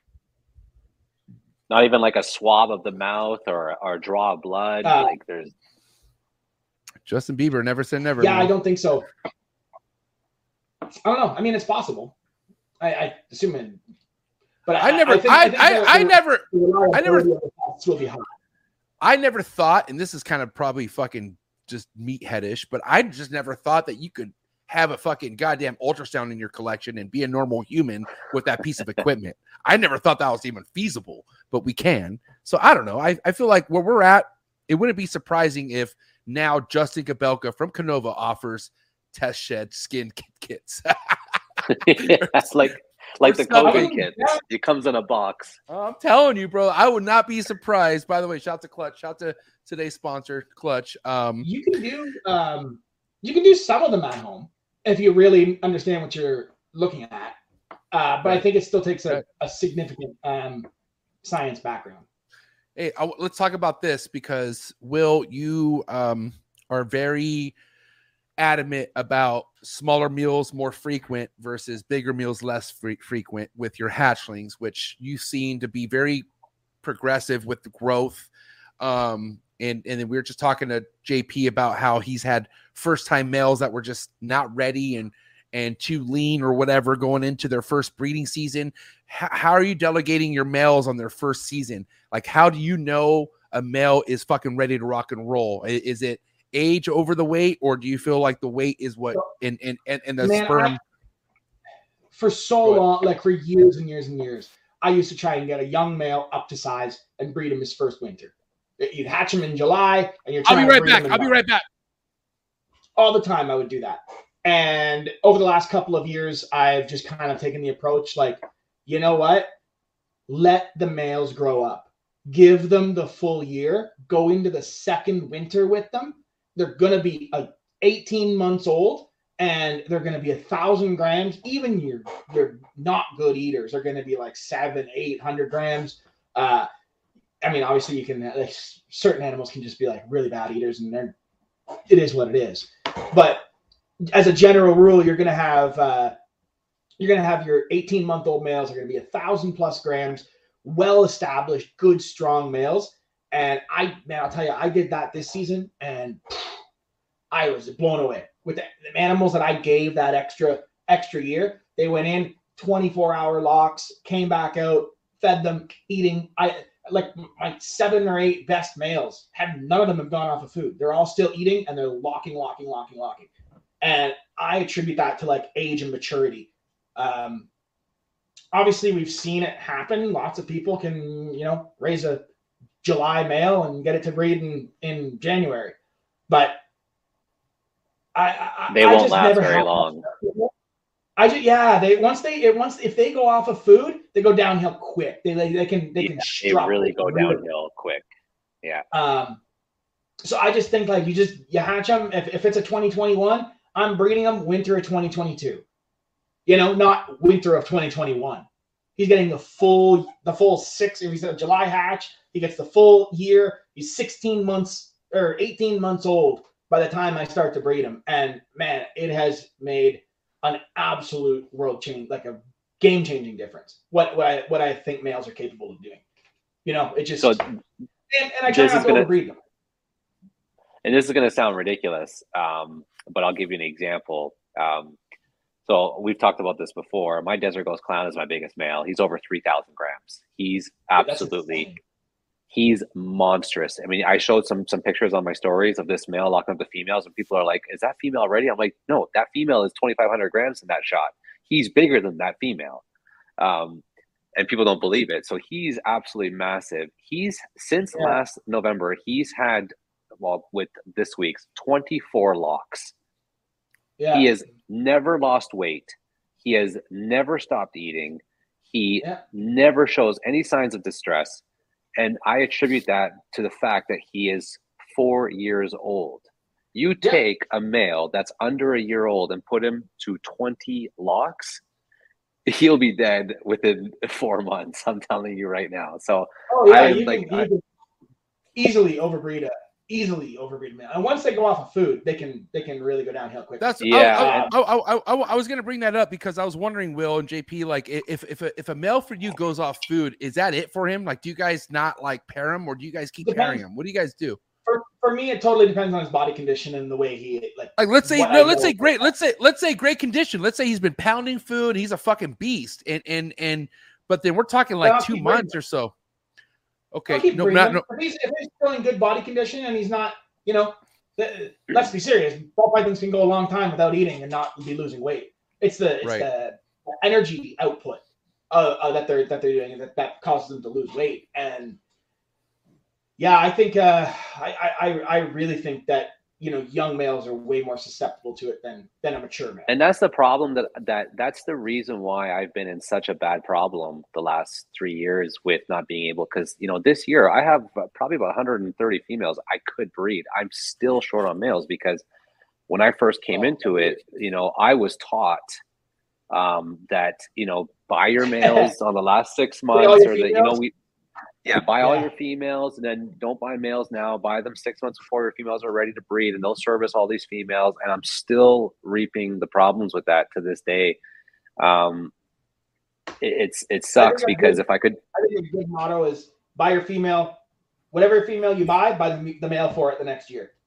Not Yeah, not like dude. wait till it's dude if i could That should do it over automatic. again i would have bought a male with that female on the on that same day and if i change my mind on the project i would still keep that mail and just buy another mail later that's right, smart because I too. need- Backup males i would good. want backups on backups on backups Yeah. um dude. So I learned I- I, learned that the hard way last year. when I people think tell as an me industry, like we're all like in a giant rush for whatever reason. It's because of this like this hyper competitive market. Yeah, It it's the rat I race. get. Bro, I You call know- the ball python game the rat race. This is a fucking rat race. It's it's Like, bro, never I left work to lose the rat race, to come and breed snakes and be chill and just have that chill lifestyle. I, I don't want to race. It's not a, you know, that does it really matter that the male's not ready this season? He- He's not ready. It is what it is. It's uh, you know, I really think though, 18 month old males, that's where you're gonna have success. If you're gonna, My you- best breeders yeah, are my oldest males, two, three years old, you know, big, Yeah. strong, bulky. And even when they go off food, my desert ghost clown is an anomaly. Like he's the only male I have that doesn't stop eating even through breeding. But every my other really old big males, um, they're consistent. But what I find with them is when they stop eating, even if if I if I keep breeding them, they they come around on their own after three or four months. They start eating again. They gain their weight back quickly. A young male Yeah. that's like seven hundred grams, that's locking. You've got three, four locks out of him. He's done. He loses three hundred grams of weight, and you are in some serious trouble. And you might even need to intervene. And and it's just it's it's not good. So anybody who's buying up a collection or buying snakes, I mean, I've don't listen to I've some people. bunch of times. Yeah. breed them young. don't listen to some people's advices. Don't be shy. Buy males, buy them early, get them old, grow them up. You'll be in such a better position later on. Yeah. The back you, you I, could have been more really, you, you really am, am uh, a, a huge supporter of getting those males. Get them, get a year under their belt, a full year third, At third, least. third. You know, a full year and then go into that next fall when they're, you know, a full year old and, you know, a thousand grams, 16, 18 months old. But this, like, oh, this male's five months old. We're going to try and get a clutch out of them. It's like, yeah, like RIP. right? I see Something guys that- posting pictures on social media where their their males are like 450, 500 grams, and like, oh, trying to get my first lock. I'm like, Yeah. I won't do that anymore, man. No way. No, and I've done it. I've done it. I think everybody has to learn it. You know, everybody, we're, we're everyone's racing. It's it's it's wild because really, there's so many different ways to go that you don't have to be racing with anybody. I just, I don't know. Like, do the only reason that I want a young male to breed is not to be the first one to make something. It's because I want to see the project progress. But Right. that was a that was a thing that I noticed with a smaller smaller collection. I was always like, I got like it's my only shot to do this type of thing. I have to I have to do it. But that's why it's kind of it, that's why Will you have As- to admit. Uh, so go ahead, continue. I'm sorry. Go ahead. as the collection got bigger, it was like, okay, well, if this one doesn't go, well, the project I started last year, it's ready to start. And like, like you always have something that you're excited about happening. Um, but they, these things take time. Ball pythons are not hard to breed, but they, they, they, you know, they're not. they're There can not be challenges though. breed, but there are good. Yeah, you'll have challenges. It's, it's just yeah, man. I, I, I really think you gotta, you, you gotta let them mature everyone's trying to breed females at two years old and males at eight months old. And I'm like, yo, guys, like, I don't- why? I don't think you guys know what I mean. This is not you guys. fucking- feeding the fucking thing. It's a sausage at two years old. It's not a lean, like healthy looking snake. They're, they're just, just fat. Here's the thing, right? Here's the thing, guys. We could all admit this that there's preferences on how you want to start off your hatchling ball python. Okay.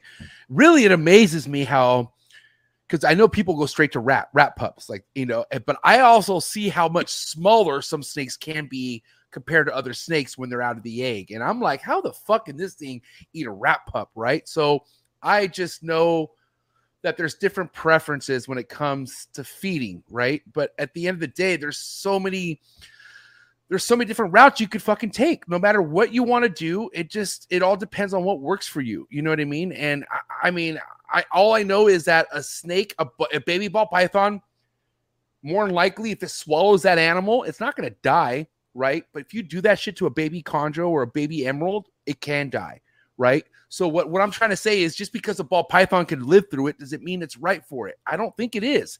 I think people should start looking on what other animals are dying off of and and and be like well holy shit you know what i mean? Because like i said a ball python's a german tank man. You can't it's really hard to kill a ball python. I i just had him in 165 degrees right now. The fuckers are still alive. I'm just saying. You know what i mean? Like but like but but does it make it okay? That's what i'm saying. Like i just feel like there's so much adjustment overall that needs to happen within the ball python community. Um you know uh, if we could kind of talk about rodents we haven't talked about rodents yet and i i want to talk about rodents because jp has gone through quite of a time breeding his own rodents uh will how have you been feeding your own collection you have a rodent building i can't remember if i asked you this or not I do. I do. He's Okay. came over to the Um, dark side.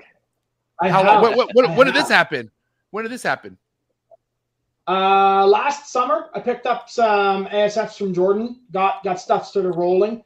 Um, nice I had Perfect. them in my current rat room, which uh, the, the, the one I had, I just we finally got the. I bought a school portable, like an old classroom. It's like a 24 by 36 like building, and uh, we finally got water, got the hydro and the heat and power and everything to it.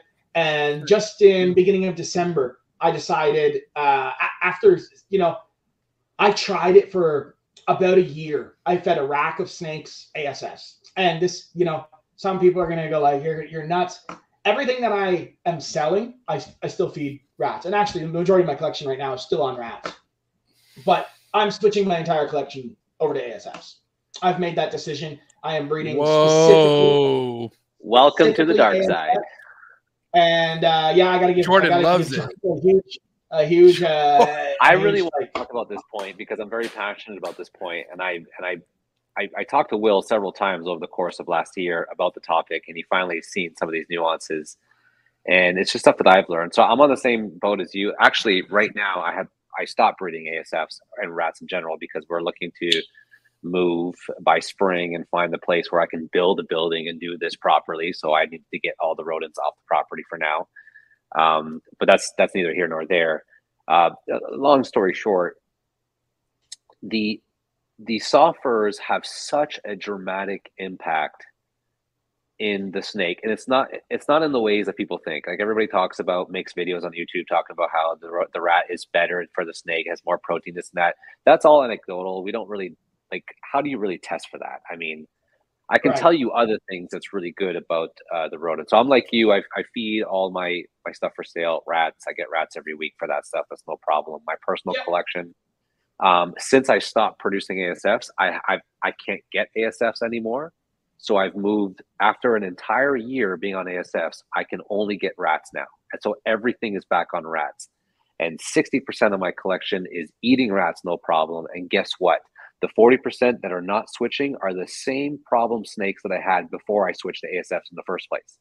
So one thing Yeah. I've learned is from a gen now there are going to be exceptions to the rule, but I, what I will say from my personal experience, from a general basis, a good eating snake will eat whatever it wants whenever it's hungry, whether it's a gerbil, hamster, mouse, ASF, rats. It don't matter what you feed that animal for how long you feed it. If you can only get a different prey source, they will eat it. The only Yeah. snakes that give me a problem are the snakes that have always been a problem from day one, regardless of what they ate. So that was the first thing I've I've learned with them, and I and I'm learning it right now because, like I said, the last month I've only been able to feed rats, and I'm not having you know as many issues as I thought I was going to have because everybody talks about how ASF eaters will only eat ASFs, and it's complete nonsense. Um, but there's a couple other points to the ASFs that I think you've also learned now, Will, that I was mentioning. Uh, number one, they are far more productive. Okay, so in terms of litter I- sizes, That's, that's for sure. I mean, I'm producing man, I fucking- more. dude i'm not against way this guys i i love asfs okay? I think they're the fucking best mainly because check this out right? Like i was talking about earlier how there's so many like there's ball pythons that are so small to where like even if you feel like i don't want to feed my snake a mice i want to feed it a rat. So what are you going to feed it that could feed like what can a small ball python eat that's related to a rat? A pinky right? But what is pinky? A skin of blood. All there is is fucking blood and and a little bit of fat in that Dude. pinky. That's, But- that's, but- but- that's the case. That's the case right to a, a s- it's almost a small rat. It's all fat Now- and milk. But but but but Like- check this out. A fucking but but an ASF is born like a little mini wolf. Like it's born with Yeah. fur already. Like it already has hair, and that that hair is a huge important part on the growth start of that hatchling. It's it's funny people don't even understand that, but that fur is important. Like it's very Well, important. let me so let me so let me give you another point this is one thing that uh, that took me by surprise. I actually talked to will yeah, i talked to you about this a couple days ago on the phone. Um, before i switched my adults over to asfs i've only had like maybe four or five snakes at the time that were like pushing 2500 grams. Most of my snakes were in between that like 17 to 2200 that was a pretty good average. After a year of being on asfs i have over 50 snakes pushing 4000 grams. They're not fat. That's- they're not fat. They got long, they got big, they got thick. They are just muscular, big machines. And I don't like I, I don't want to make claims that this is going to happen if you feed ASFs. It's better for the snake, but I've seen the growth to the point where I had to scale back. I had to like switch to every two weeks, every three weeks because I was like, man, I'll the collection's uh, getting huge. I'll make I'll make the argument that an ASF is better for a ball python. I think every single breeder out there, if you said to them, no matter the, the price aside, availability aside, everything aside, if I could every single every single week drop off 400 ASFs in your room or 400 rats, equivalent size meals, they'll take the everybody's going to take the ASF. I, I mean, we just know, regardless of whether they're the native prey or whatever, we just know ball pythons do better on ASFs. That better is is is anecdotal, like you mentioned, but the big but you know for me, it's not it's not necessarily down to because people talk about the absorption of the rodent and i don't even attribute it to that. What i attribute it to it is that when they're eating asfs they're less likely to go off food and if they do the the period of time they stop eating is less time which means they're still getting more rodents. And people talk about like oh but a rat gets bigger this and that. Will you saw the asfs i was giving you. The males i was within 12 They're to 14 gram males. Yeah. They're, they're 100, they're pushing 100 grams, these males. I mean, they're huge, right? They're, they're just as big as small rats. Don't really know too much about reptile nutrition. To be totally honest, we don't know shit about it. And that's, That's a, if that, if that's a problem.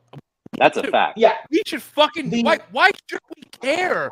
Like like why should we allow once a week water changes? Omi, you're messing up with the mic, sweetheart. Come on. the, the Why- like- like- reality like- is is a Norwegian rat, you're a growing snake, right? Let's talk, let's talk about a baby a baby snake growing. A Norwegian rat, you're feeding it pups, right? You feed it your your your- or sorry, your, your baby snake, you're feeding it Norwegian rat pups. Those pups are just like literally milk bags. They just all they're doing Bro, is yeah. sitting there eating and, and they're, they're still on milk. milk bags. a small rat is only off of off of milk for like up to a week. By the time Yeah. a small, we're looking at a 70 gram rat, that is still a developing rat. It is not a developed rat. A developed rat is a 200 gram or 150 gram rat, and they're getting too big for a ball python. The ASF is at 60 grams is an adult developed rodent, full full calcium in the bones, full skeletal structure, full muscle development, all of those type of things. And I think that that complete the, the way I compare it is the rat is like eating uh and it's not quite as extreme. Everyone's worked up about weights. Everyone's like, oh yeah, but I can get a rat at 80 grams and my ASFs are 60 grams.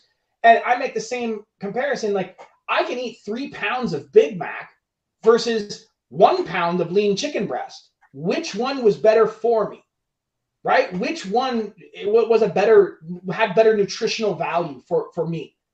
And I think it's the same same same application with uh But there's with- several with- other benefits too. Like like the other oh, I mean they don't also stink, talked they breathe like crazy. They that so that was the number one reason why I started uh, ASFs, and I want to touch on this for for because I saw a few comments go through your screen about people talking about how expensive rats are getting, and I know we all know that prices are skyrocketing everywhere, and if you have a lot of mouths to feed, it can be really hard on some people to afford to spend thousands of dollars a month on rodents. So that was one of the things that I really liked about ASFs. If you're in a if you're in a position where your rodent bills are starting to get really expensive, and you you don't live in a farm or outside of the city or somewhere where you can sit, because let me tell you, I have right now I'm getting I'm getting about 100 uh, smalls or 125 smalls a week from my uh, from my friend who doesn't want to be mentioned because he doesn't want to become a supplier. Um, but I have like 20 left over from last week. I had 3,000 ASFs in my garage, and they smelt less bad than the 20 rats that I had left over from this week's feeding. That's so. If you're going to breed rats, you need to be away from people and a proper space. ASFs is different. So if you want, if you're in a position where you want to cut costs and you want to stop spending a thousand dollars a week on on rodents, and but you you only have a garage, you have neighbors. Guess what?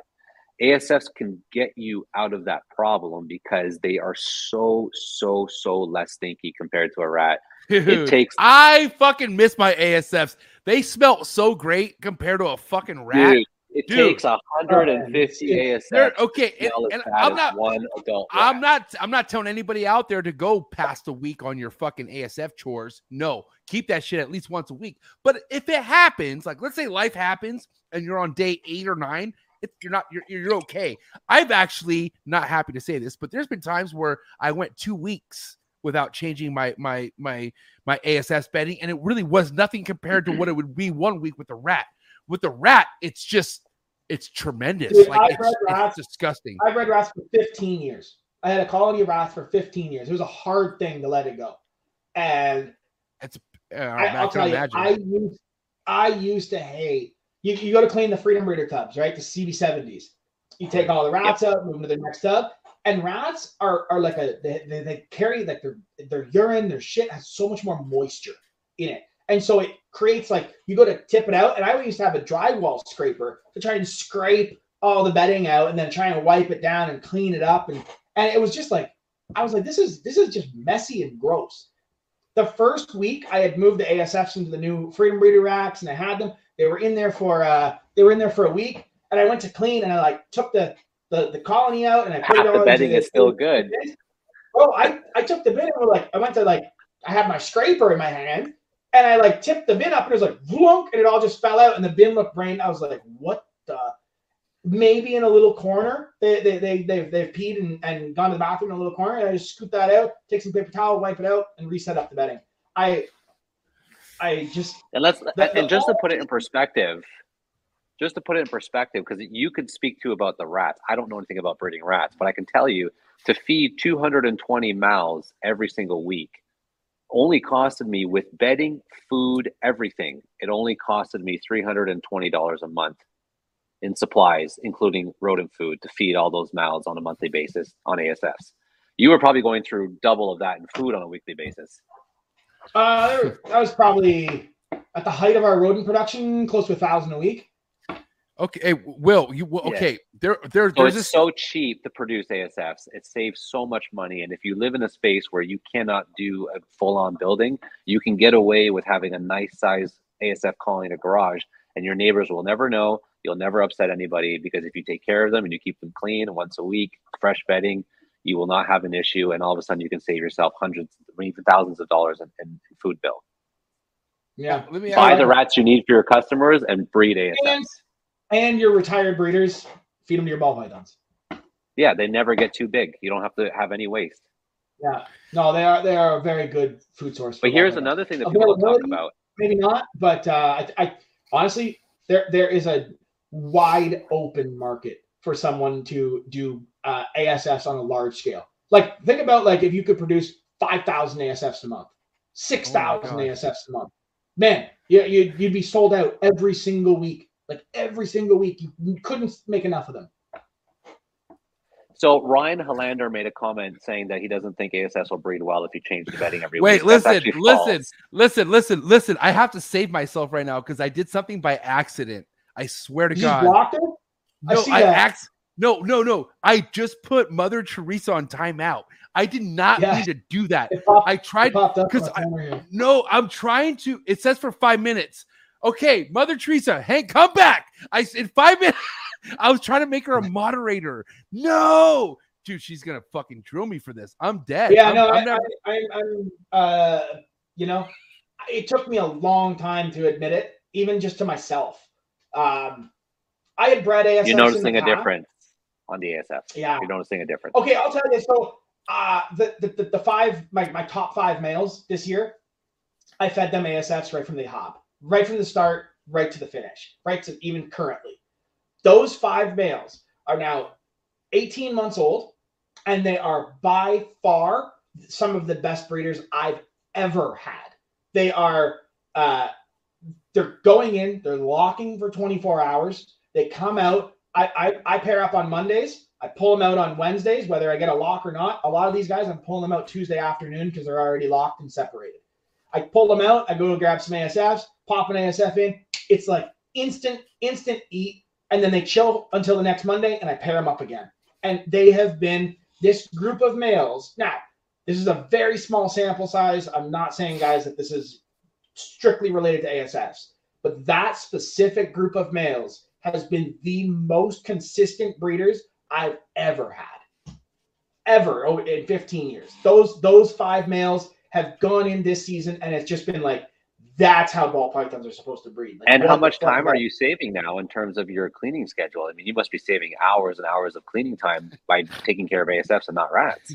Jordan's loving this. Oh yeah, it's, I mean, I'm, I'm producing probably the equivalent amount. Uh, maybe not quite quite yet. Um, but I, I honestly, man, I, it feels like like th- this sounds crazy, but like I I enjoy working with the ASFs. I did not Because you only enjoy. spent two or three hours the to clean a whole colony of ASFs where you'd need a whole day or two days to do your rats, Even- right? even if it and and they smell day. good. They're just they're just not a they're, they're they're not messy. It's not gross. I don't get flooded bins. I don't have you know I I just not having the the the the, the stuff I really disliked about rats. ASFs don't have. Um, And the other thing stuff too, which if a male in a colony dies? Feed the colony out and start yeah, you got to start a new very- colony. They're very simple that way. So, But the other the other big positive to uh, the ASFs, which I've learned too, is because now that I'm back on rats, you notice a difference in your maintenance aspect of your snakes too. So one thing I notice is when my snakes eat rats and consistently for multiple weeks, like it's like messy, uh, hard poops, but there's a lot of moisture in the poop. Their urates are like cement; they smear it everywhere. It takes me twice as long to clean a snake rack that eats rats than it does for the ones that eat ASFs. Because when they eat ASFs, the tiny little poops in the corner, the urates are soft, nothing sticks to the bin. It's, It's a just- quick wipe down. It's, It's like a it's like a it's like a it's like a mouse. Like they shit like a mouse. Like they're really tiny poos. Like mice Yeah. like like mice are easier than rats, but mice could be No, I'm fuckers. talking about the snakes right now. I'm not talking about Oh. the ASFs. Oh, sorry, I'm bad. talking the maintenance of cleaning a collection of Well, oh, oh, snakes. oh, okay. I'm sorry. So, so you're saying that what comes out of the fucking snake is even cleaner and less. so different, man. have you, I know, could have you, have you noticed my- that, Will? I, I didn't really like pay any attention to that until he had mentioned it, and he, you told me that maybe a month ago, and I kind of was watching animals that were on ASFs, and, and yeah, I would say that their their their excrement is probably fifty percent less than um, than when it was with rats, and they don't like they don't they're not making nearly the mess in the bin. I think it's like a cleaner.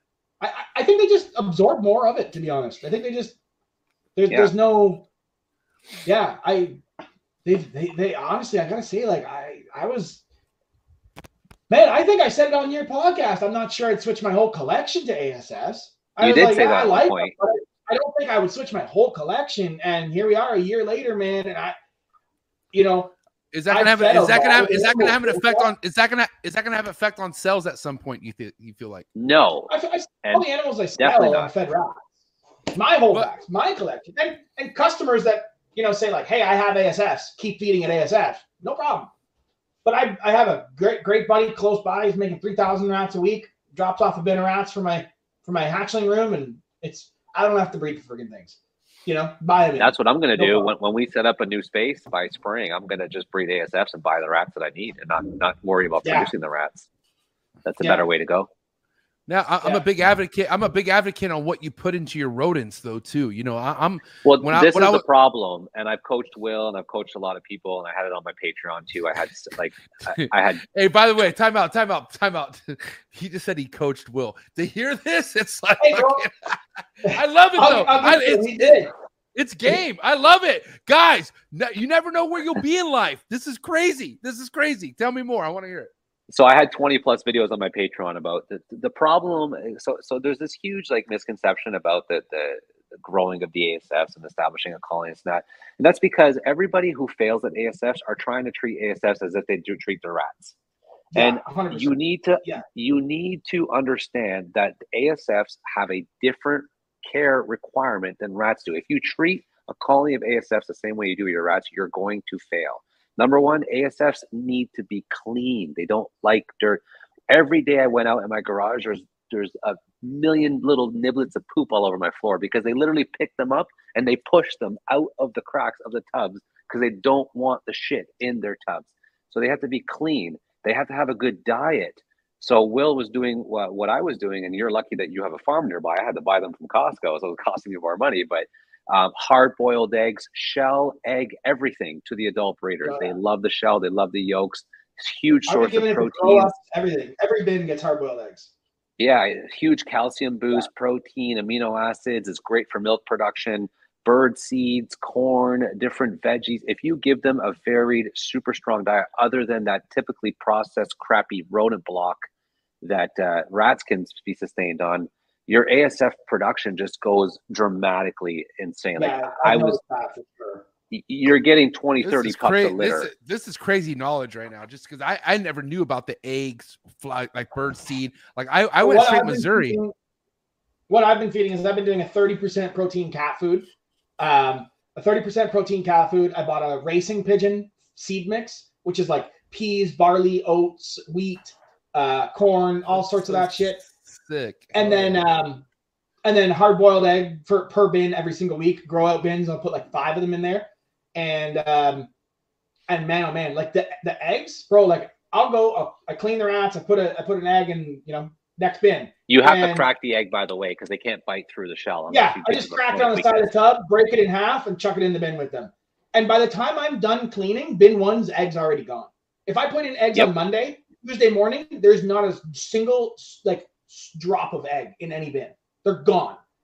And uh, uh, man, I'll tell you, they they just been people. People tell me like, oh, they grow so slow and this and that. And like, they, they the, the grow up process takes a while. It's slow. that's the But only when you make tens that- of thousands of them, you don't care anymore Right. because you always have bins across a whole wall full of them.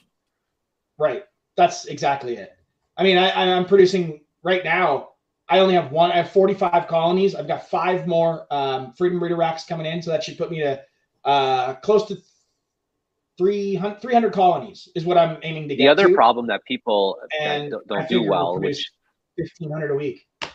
But the, the other problem too, um, and you could probably attest to this too, is the guys who breed rats who try to treat the ASFs as rats. Who that's why they're not successful. Another thing that they don't realize is Still fail. uh, somebody told me that rat a rat mom can last upwards of two years and maintain strong litters. Is that true?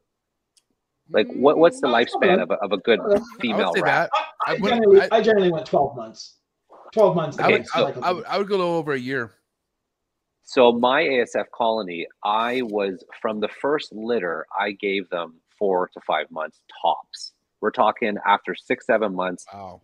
colony has moved on because the younger the females, the bigger the litters, but they only have big litters for a short period. You're not going to get a year of big litters out of an ASF.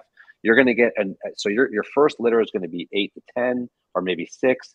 She's probably going to eat most of them because it's her first litter, which is normal. That's okay. And then the next litter comes, it moves up to 12 or 14 with a good diet. She keeps them, she raises them. And then your third litter, now you're pushing 20 plus. You've only got another maybe three, maybe four litters left out of that girl to sustain 20 plus pups. And then it's a quick uh, decrease.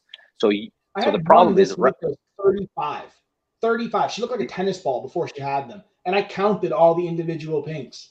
And there's Yeah. 35 pinks in one ASF. I was like, so a rat guy's mentality is I'm, I'm going to keep my adult female on the shelf for two years or a year or whatever. But an ASF person who who is an expert on, on breeding ASFs is going to remember each bin in each colony and rotate out these colonies every six months or less to keep the girls young. And that's one of the, another big difference that people don't realize when you're breeding ASFs. Yeah. You have to treat them as if they're their own species, and you cannot breed them and feed them the way you do with a rat. Same thing like uh, boas and ball pythons, right? Bo- boas, uh, they're, they're not ex- exceptionally hard to produce, but you can't treat them like a ball python. You have to give the species what it needs to produce. And if you treat a ball python like a boa, it's not gonna you're not gonna get great production. If you treat a ball python like a uh, or you treat a boa like a ball python, you're not gonna get great production. You have to treat them individually differently. And I, it's the same thing with ASFs. ASFs are not hard to breed. You just have to alter your um, care requirements to make them breed. Keep them happy, and they're going to go like crazy. Yeah. Yeah. Oh, it's a- MJ, I- your, I just- your uh, mic is muted. Hi, I'm back. Um, but what. I was saying, what I was saying is there are some things when it comes to breeding reptiles that are similar. One thing that's not similar per species, for the most part, is how often, how frequent you feed it. Um, you know, there there are just certain things that you have to adjust to. Um, and, and, and it's funny that you mentioned that, Will, because rats are rats, mice are mice, ASFs are ASFs. You have to adjust to what you're working with. And I feel like I, when I can you guys hear me okay? I feel like I'm Yep. glitching. Yep. Okay. No, you're good. I, I, I, I, I, one thing I, dude, I wish I would have known this information when I had my six colonies back in the day, because it's funny, bro. Like my, my colonies didn't grow as quick as they should have. It did seem like they took a while. Um, and I don't know, like I just, the longevity of certain things didn't seem like they should have been because all I fed them was Mazuri, and I thought Mazuri was the best you could give them, and that's it. But that's for a rat, you know. I think It's a rat, good food, but it's not. It, you can't if you're. It's not plan just- complete. I feel like yeah, yeah, if, it's if your not plan is complete. to throw a bunch of ASFs in a tub and just have some lab block hanging off the top of it, It's it- not gonna work. not Yeah, really- they won't it's not- No, they're not going to do that well. But but if you okay, imagine a species of rodents that you have to do that much extra for. How much extra is it going to be better for your snake? You got to imagine Well, that. that's my that's my thinking too. like that, like like like like you know the whole grass, like like like the whole grass fed cows and like that. I think that's Yeah. fucking for reals. I think that's I think there's a difference between organic and not organic. I really do. I feel like the ASFs, if you're doing it right, could be the organic meal for your fucking ball python. Like that could be well, like I mean, it's funny. We, we talk about like a lot the lizard guys, right? You look at the lizard guys, and like huge thing for lizard guys is gut loading your insects. But Right.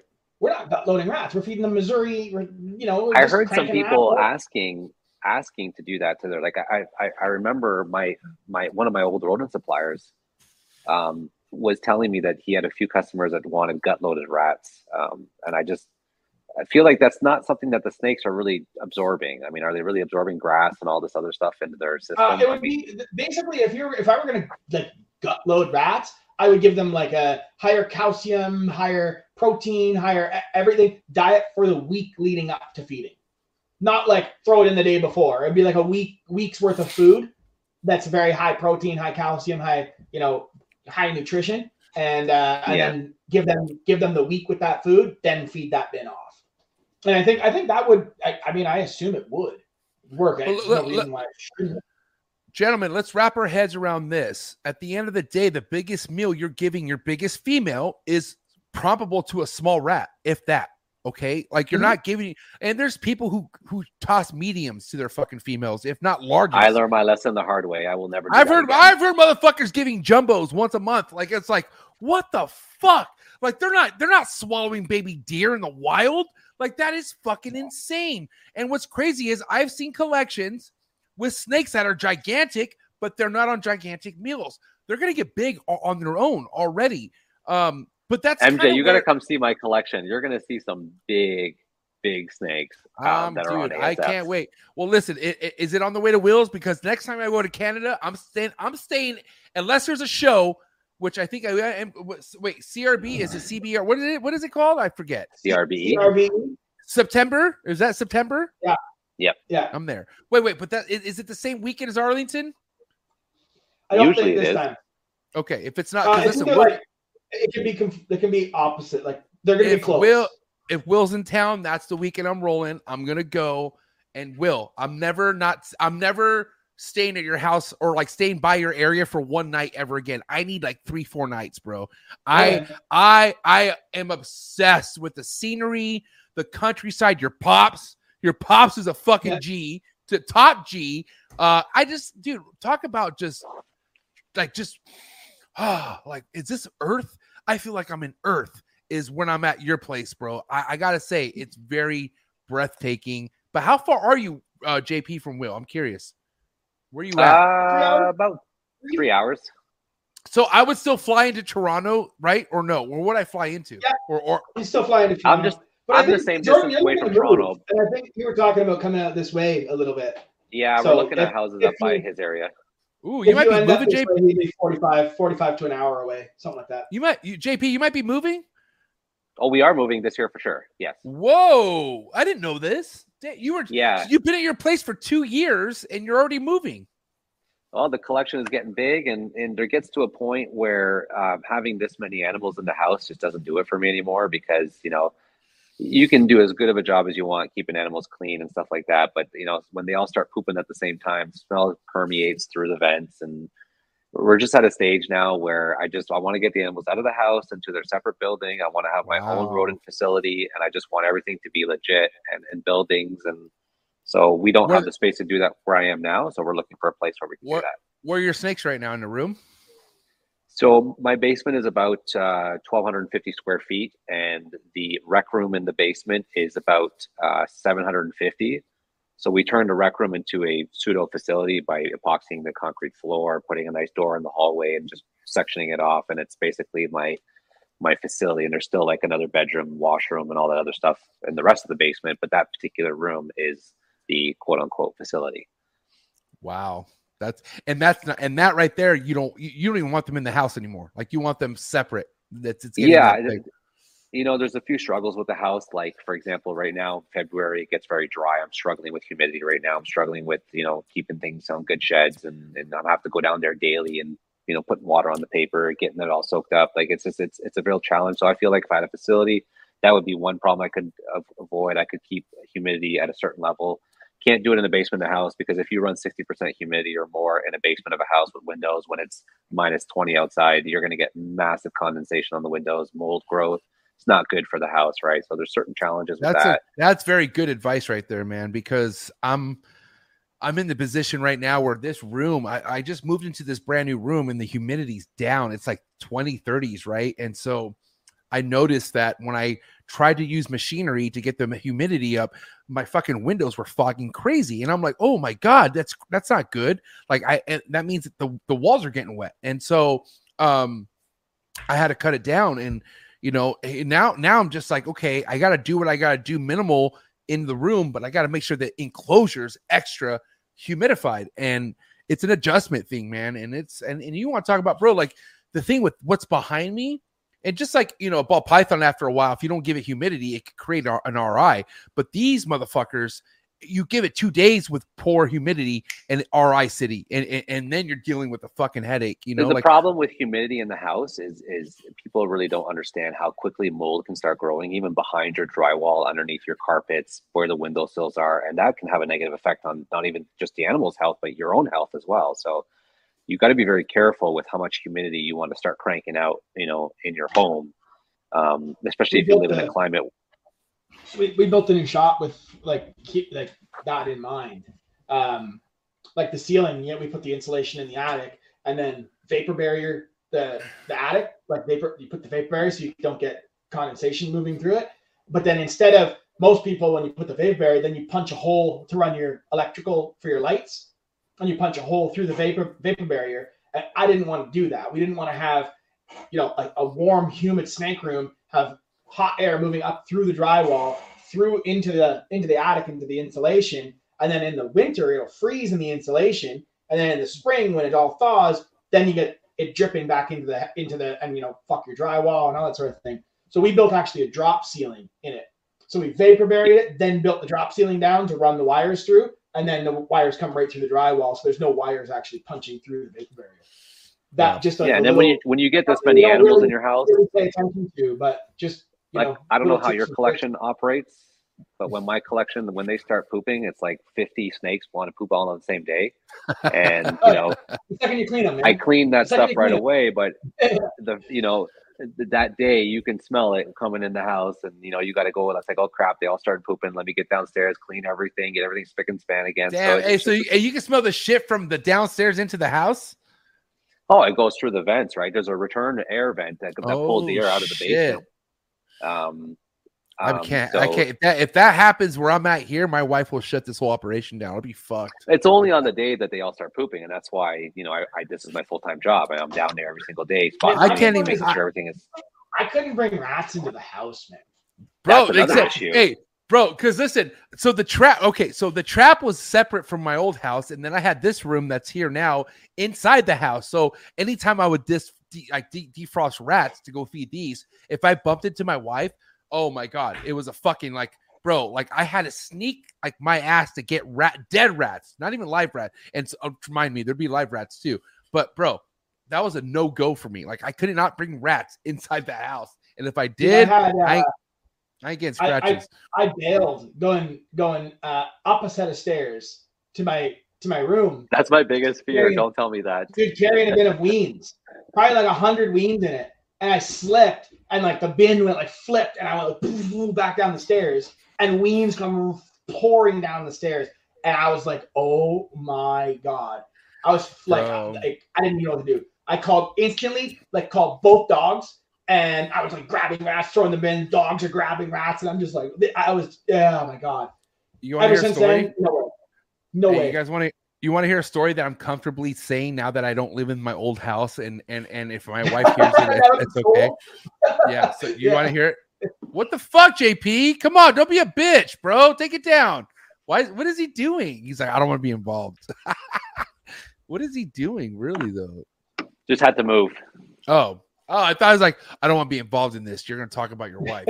um, no, dude. Okay, so there was a there was a time right where I had scrub pythons, man. I I had other stuff than this inside the house that I was keeping, and my wife wasn't a fan of it. Not only because it got out, just because of this right here.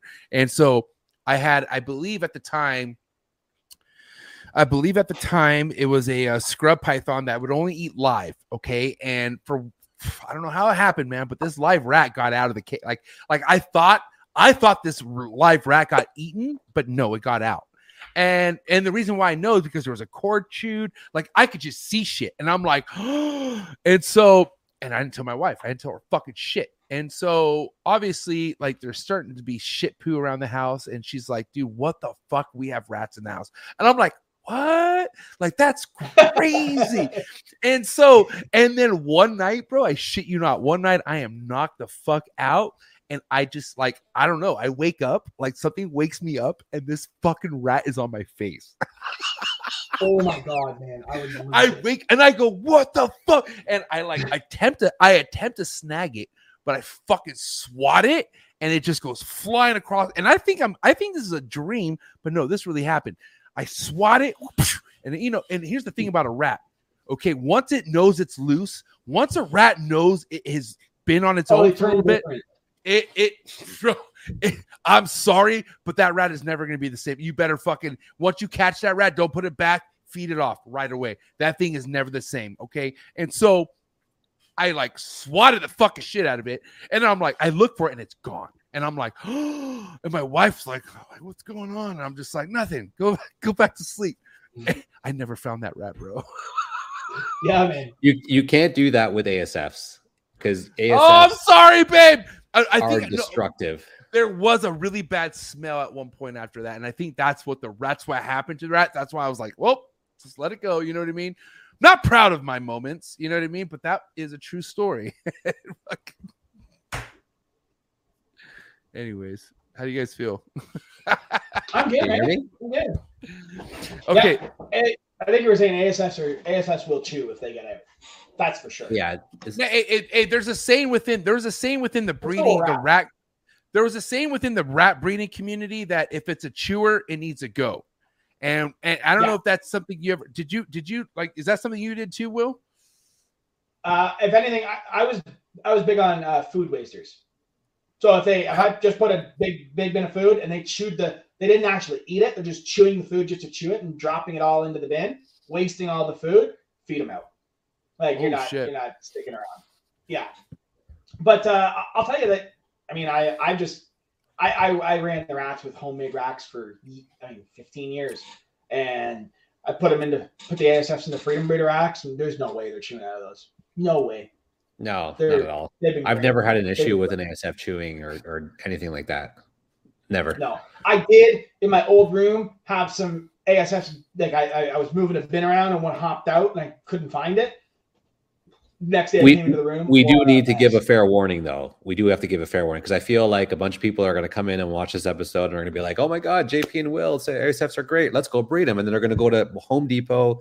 They're going to buy some two by fours. They're going to buy the the, Oh, the yeah. concrete tubs. You cannot keep an ASF in a concrete tub. Don't do it. They will chew out that day, and they will be everywhere. You Yeah, must do it. get Buy a proper get get tub. Yeah get your. I I, I used never order had that the- issue. the Freedom Breeder tubs and then build racks around those tubs. Yeah. So what? What? Okay. Well, okay. Did I, I'm curious? That's crazy because I literally had mine in Target Sterilite tubs and they never chew through. So, I, I, like, what, what? What do you have yours in, JP? so I bought the Freedom Breeder rack specifically for the ASFs and the adult colonies. I bought the tubs, the 1075 tubs, and I just built wooden racks around those tubs. Yeah, because I tried them when I first started breeding ASFs. I had put them in the concrete tubs, and let's just say uh, all the seals on my garage doors at the bottom where the concrete is are chewed up. My neighbor's garage door seals are chewed up. He has no idea how it happened, but he made a comment about it and I didn't say nothing. And No, you know, I, I used to run over ASFs in my backyard with with the lawnmower. I didn't even know they were there in the grass. Like, trust me, do not use concrete tubs uh, from Home Depot. So I Depot. got some, uh, ASFs. I went to. I don't know if you guys have. You have home home home hardware down in the states. It's like Home Depot, I- but like a. I, I, I've I- never in my life ever. I mean, I, I would think it's Home Depot. That's what you're thinking. It's kind of it's like a smaller Home Depot. Anyway, I got some uh, aluminum flashing bent, so I, I went in and got aluminum flashing. So they bent it on a 90 degree, and I got 12 inches up the wall and four inches on the floor. So it makes like an L shape, and I put that all around the the, the base of the building, the new building, uh, the, the road building, just in case something does get out. It's not chewing through drywall and getting into electrical, getting into anything damaging. Um, there's there's nowhere for it to, to go. They're not chewing a foot up the wall. So I just put aluminum flashing and they're not chewing through that. But I have had zero issues with them escaping from uh, zero issues with them escaping from the freedom breeder tubs. Nothing. Yeah. Yeah. I mean, I, I understand Freedom Breeder is who they are because you know they fucking been around since the '90s and they know what And they're doing. racks. There's no question there. Yeah. Right, right, right. Shout out to Freedom Breeder, the sponsor. Spend the Um, money, buy the tubs, and you know, there's a lot of people that try to cut really costs point. when they're buying things, but they don't realize how much more money they will spend over time trying to continuously fix something that's not right for the I- for the situation. If you just spend the money and buy the Freedom Breeder tubs from the get go, they will last you for years. It's a one time expense. You don't have to worry about chew outs, and you'll just be in so much better position long term financially. Um, so just, I'm a huge proponent. Buy the proper tubs for them, especially if you want to do ASFs. And, and honestly, you know, I'm in a position where I'm probably gonna have to start breeding my own rodents again, and I'm okay with that. But my biggest struggle was because I had home built racks. I had racks that no matter how good they were built, there was somehow a way for them to get out. You know what I mean? And I think you're right. It was a lot of that that that cheap plastic that the cement tub is. Uh, even though it can hold cement, still like these rats could chew through it, or these ASFs could chew through it. You know, just just put the money. Like here's the one thing that Will and I've talked about quite a bit is is like you know you don't have to be coming into the snake game spending thousands of dollars in racks with snakes, but with rats, I feel like that's a priority. I feel like with rats or in, even ASFs, I mean, you don't Yeah. want like the the, the nightmares. That, or make sure you have a pet cat that lives outside. I, right, because if they get out, it's a problem, bro. It's a huge problem. It's it could be, dude. It could be literally the end of your life type problems. It, it like my neighbor's garage door seals are chewed. He has no idea how it happened. I told him it was probably some possum or something. oh my god. And that's because I started them That's in those concrete crazy, tubs. bro. I don't have I, ASF's not chewing my neighbor's shit. They're they're they're a ways away. Damn, Yeah, but I started in the concrete tubs and I and they all chewed out Oh, within yeah. the first couple weeks. Yeah, it was really bad. I just Bro, moved the who is- ASFs right into the freedom breeder, and man, I got I gotta say I, I feel like spoiled working with the FB racks who now. is Jay? I, I, I Who did is Jay? homemade rack for 15 years, man, and and sliding that bin and like the water nut the nozzle is it's like just the tip poking in so like they can't jam anything in oh like yo this is the cadillac of racks like, this is um, it, But I but I will say, no way say for racks, but now anybody who uh, wants anybody who wants to get into ASF breeding, if you do it right, you give them a good nutrition, your your food expense, and we're not talking about people that have 10 snakes here. We're talking about people that have 100 snakes, right? Your expense to carrying those animals is going to go down so significantly. There's demand for ASFs everywhere. You could probably sell enough to supply your own food and oh, bedding and break even, and it'll just make money eliminate. in future collection Dude, I for sure for sure for sure we're not the only ones up here with high rodent prices. I mean, I'm sure there's a lot of people across the continental United Oh, States that are suffering from high rodent prices. So if you live in a space and you have neighbors and you are just you don't live on a farm and you can't move, ASFs are a great great thing because if you do it right, you can do it in a garage. You're not going to disturb anybody. Nobody will know. You'll have supply for yourself. It'll cost you peanuts to sustain it, and you'll and, that won't hamper your growth because one of the biggest things that that prevents people from growing in the industry is the rodents because the more you snakes you get the more expensive and the more money you Every, need to generate everything is relied on the rodents. You you can't do shit without the rodents. Without Yeah. the rodents, there's there's no production. So and another thing is is like when I remember when I was talking to Justin early on about because I was trying to get advice from him from all his racks, which racks to buy and stuff like that for rats because I was also thinking about doing rats back then. But anyways, one thing he he mentioned to me was that rodents it's not just a cost saving perspective of breeding your rodents, it's also your entire. But your your production of your snakes and therefore your revenue and your projects are reliant on someone else. yeah Yeah. And when you rely on someone else to be successful, it's a recipe for disaster. yeah, Yeah, because you Oh, never know and- what's and gonna. I Ha- you, you never know. You never know what's gonna happen with them. Like like that's that that's the thing. Like shit could come up to where their supply is not there, and and, and they're they're it happens make. all the time. and if they have their own collection, that that collection comes first. You know what I mean? So absolutely yeah, I would have a mean- very difficult time finding. Right, right now I have a, I, one of my good buddies is breeding them, so I, I'm fine that way. But if he wasn't, or whatever, for whatever reason, knock on wood, something happened with his place and he didn't have the production, I would have a very hard time finding a rodent supplier that could supply my collection every week.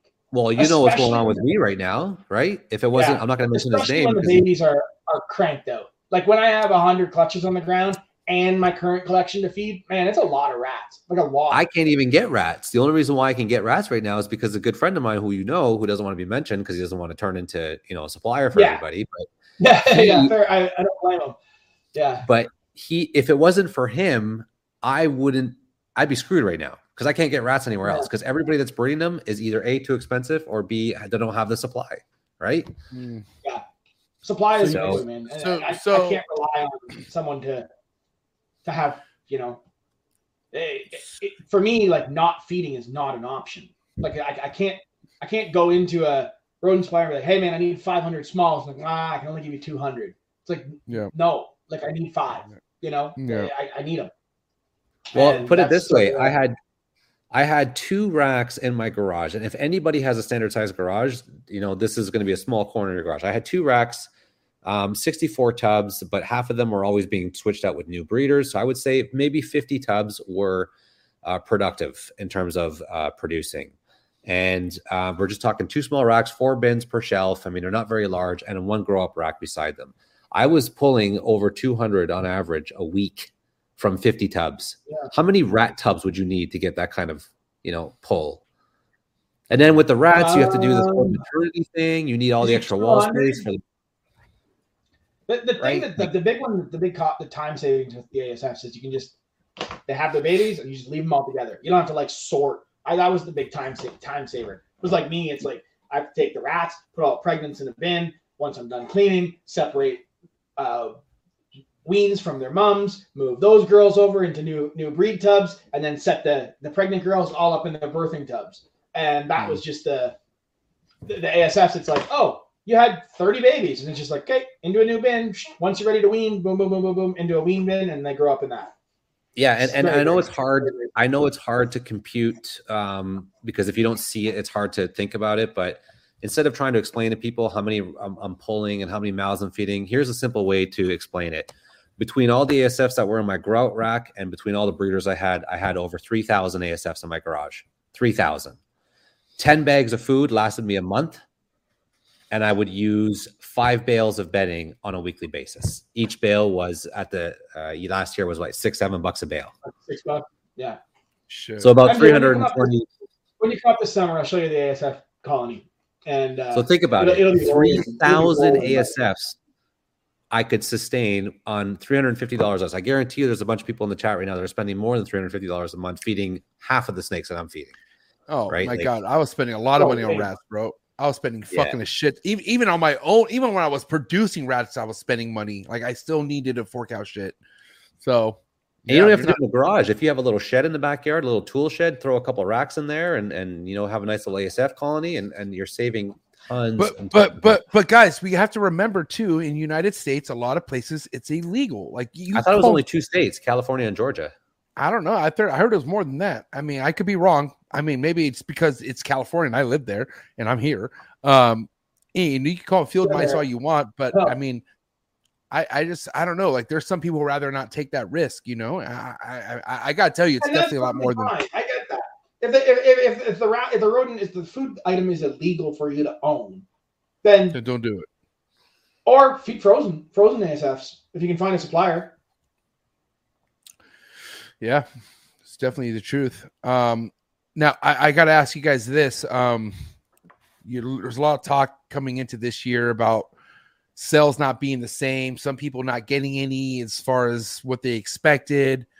Um, a recession, all the above.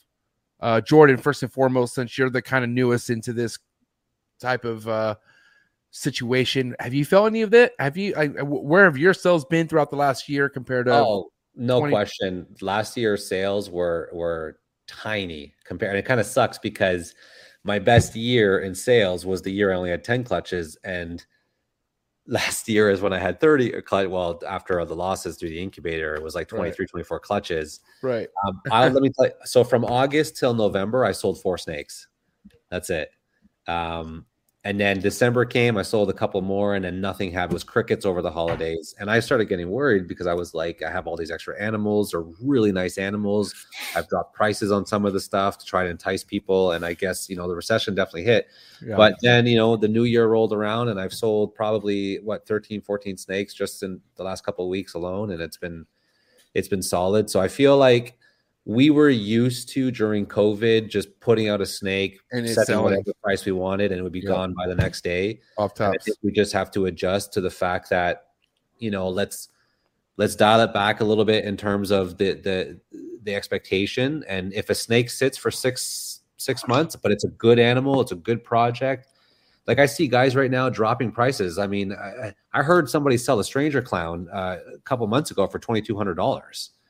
You know what I mean? Like Mm. that. That to me is just that to me is just mind blowing. And I, I'm telling myself right now, like, just be patient. I mean, I didn't sell anything for four or five months, and all of a sudden I made a whole bunch of sales in a matter of two weeks, right? So if we just, you know, be fair with our pricing, and if it's a good project, and I think I think it's definitely going to be slower this year than it was than we're used to, but I don't think it's doom and gloom where That- you know, we, need to be selling snakes that are five grand for five hundred dollars because we don't we don't want to keep. Like I don't think we're at that. We're never going to be at that stage. I don't think. I think we're the sales are there. We just have to be patient. and that's that's the thing about the ball python game i feel like is very unfortunate but it is what it is is that there's certain people who are doing good in their life that could put themselves in a project to where let's just say it's not selling to where it should be selling they're desperate because now they're in a place where yeah even though i can afford however i was in this position during that time now i need fucking money. And and and holy shit i can't get 12 grand for this snake or i can't get 8 grand or 6 grand. I'll, I'll do 2200 and and those are just people who are should have never been in the project to begin with because they want to get what they can get and they don't give a fuck what it does to the project. They don't care what it does to what it's still doing. They just want to get what they can get. So i, I mean I, I don't know it's unfortunate but at the end of the day i always stuck by this if i breed it i'll sell it for however much i want to sell it you can kiss my ass and that's it and, and but i don't know like i would never sell something like like there was stuff not even remotely close to a stranger clown that I produced last year that I knew I could come down so much. But I'm like, no, why? Like, there's this is not like even though it's not COVID time, people are gonna have money again. It's just December. December's a rough time. I feel like December's always rough. It's holidays. People got to put their money elsewhere. And there's a time of year where Americans I know for a fact get their money. It's about right now, February, April, or you know, March, you know. So I think I don't know. I think it's seasonal when people want to drop money. If it's not COVID, people spending reckless money is seasonal. I feel like. Well, that's and that's I think I think a lot of people just need to to realize that things like we were almost kind of lucky in the sense where we we were throughout the COVID situation. Like Will, you probably saw it just as much as I did in COVID. Like every time I posted a snake, I would get an inquiry within an hour, and then it would be sold Oh, a couple hours later. I could sell I could sell snake sheds last year. Like it was, yeah, it, it, was- but it was crazy, right? I was But I I was there when the market wasn't like that. So even that to me felt like an anomaly. Like I I, I had seen the eight or nine years, decade leading up to when COVID hit, and then all of a sudden it was like everything's just buy everyone's just buying everything instantly, and it was, it was like I was kind of sitting there going like I this this isn't real. This is this is like make hay while the sun's shining, but this this isn't gonna this isn't gonna last. And uh, and we've you know come kind of back down to normality. It's this this this isn't and and, and for us we still had a good year. You know I, I didn't have like yeah, a- we still did great as well. Like definitely. you know, I, I we sold our most Me too. expensive snake we've ever sold this year, and, and like it's the, the the high end stuff. It was still like can't make enough of it. You know, those those really high end animals, you can't you can never make enough of them. I think people Um, just need to be smart with the with the way they spend their money. I mean, if if you're And a who and who and who JP and who they spend their money with. Yeah, yeah, like Yeah. like like for for us in our situation, we've we like we've talked about this on prior podcasts. Like you know, I left this. I used to live right outside, just on the outs. Well, Brampton is like part of the GTA. Let's just call it Toronto. So I lived deep in the city. You know, we had lots of expenses. Housing is super expensive there, and everything is more expensive. You know, we sold that property. She sold her house. We moved out here. We bought cheaper, nicer house We lowered our expenses across the board and we just made a lot of smart choices to eliminate a lot of costs. So if, if we're going into a situation where sales are a bit weaker and I don't know if we can call it a recession or not. Like you've been around well longer than I have. I don't know if the right term is recession or just a slowdown, but whatever you want to call it, if sales are lighter, you just have to be smart in the way you spend. And, you know, like for example, producing ASFs, it's not stinky. You can do it in your garage, save some money there.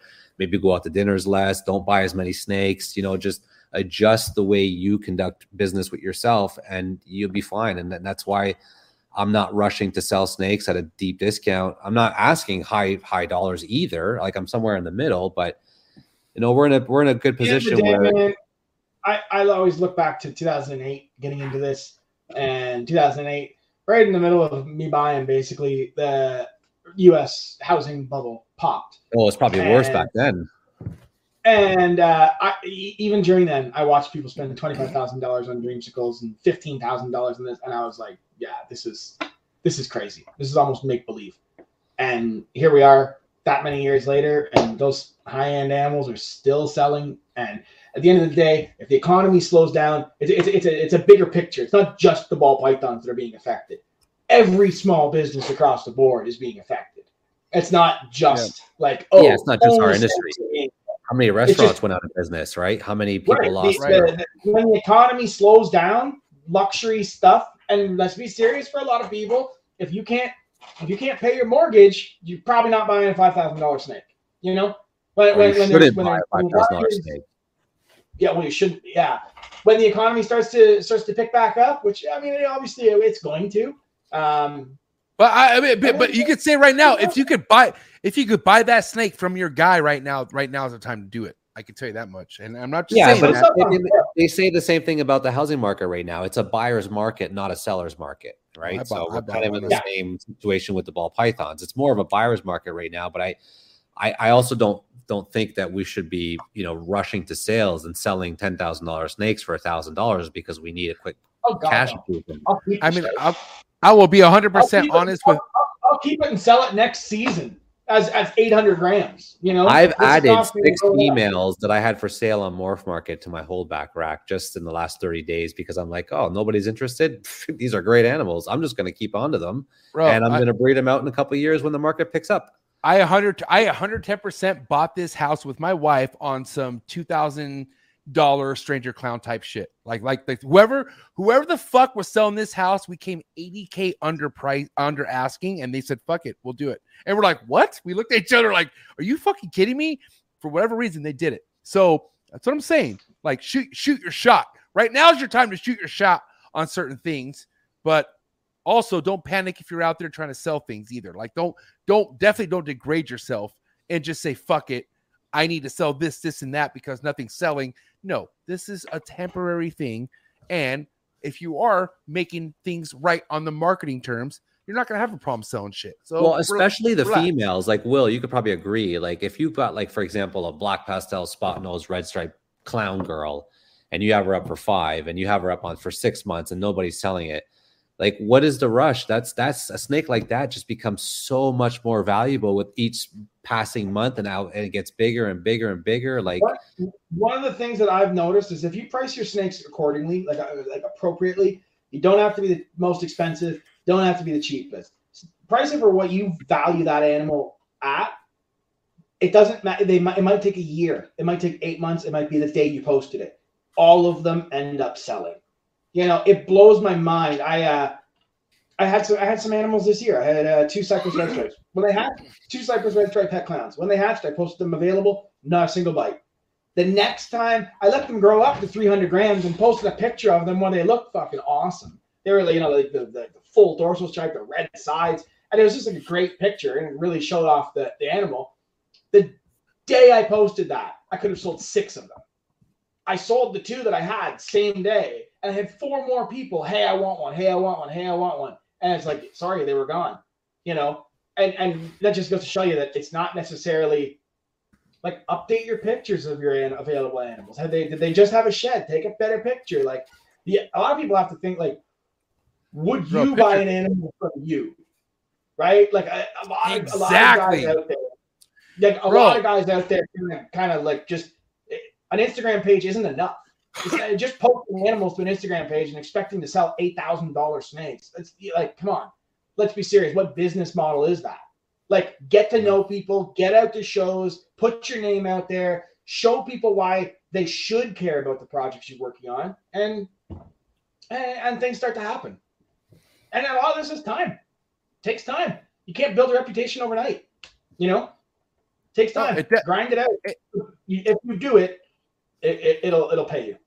And, and Jordan, can you piggy, piggyback on me on this one on how solid Will's reputation is in this game? Like his fucking like Will, your reputation is second to none. Like I You know never- funny? I made a comment about this in the past, and I I don't get it because you know every time I see Will, I want to slap him upside the head. No, I'm kidding.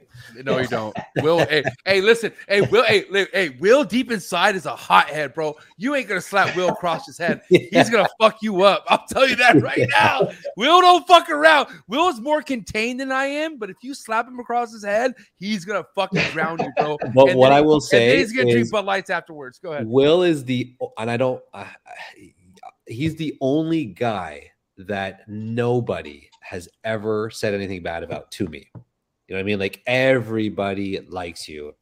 Everybody has something nice to say about you. Where I'm the I'm the opposite, right? Like I can try to be the nicest guy in the world, but some people just don't like the way I look. They think my face, my nose is too long. I don't know what it is, right? Like, but Uh, you you're not talking you right just- people. There's lots of people out there that aren't, aren't a fan of myself, but you know what? Fuck them. It is what it is. right, bullshit. I have not I mean, one. is, it, is this I'm the, not- is this the I'm- problem? Look how long that nose is. Yeah, like, yeah. is that is that what pisses people off? Wait, do that again. Do that again. Hey, Jordan, do that again. Look, do, one more time, Jordan.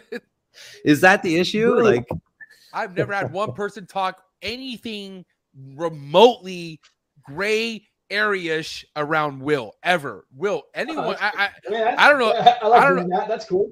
Yeah. It- eh, eh, but you know what's funny is like I don't feel like I feel like that's just because Will has only done Will in this game.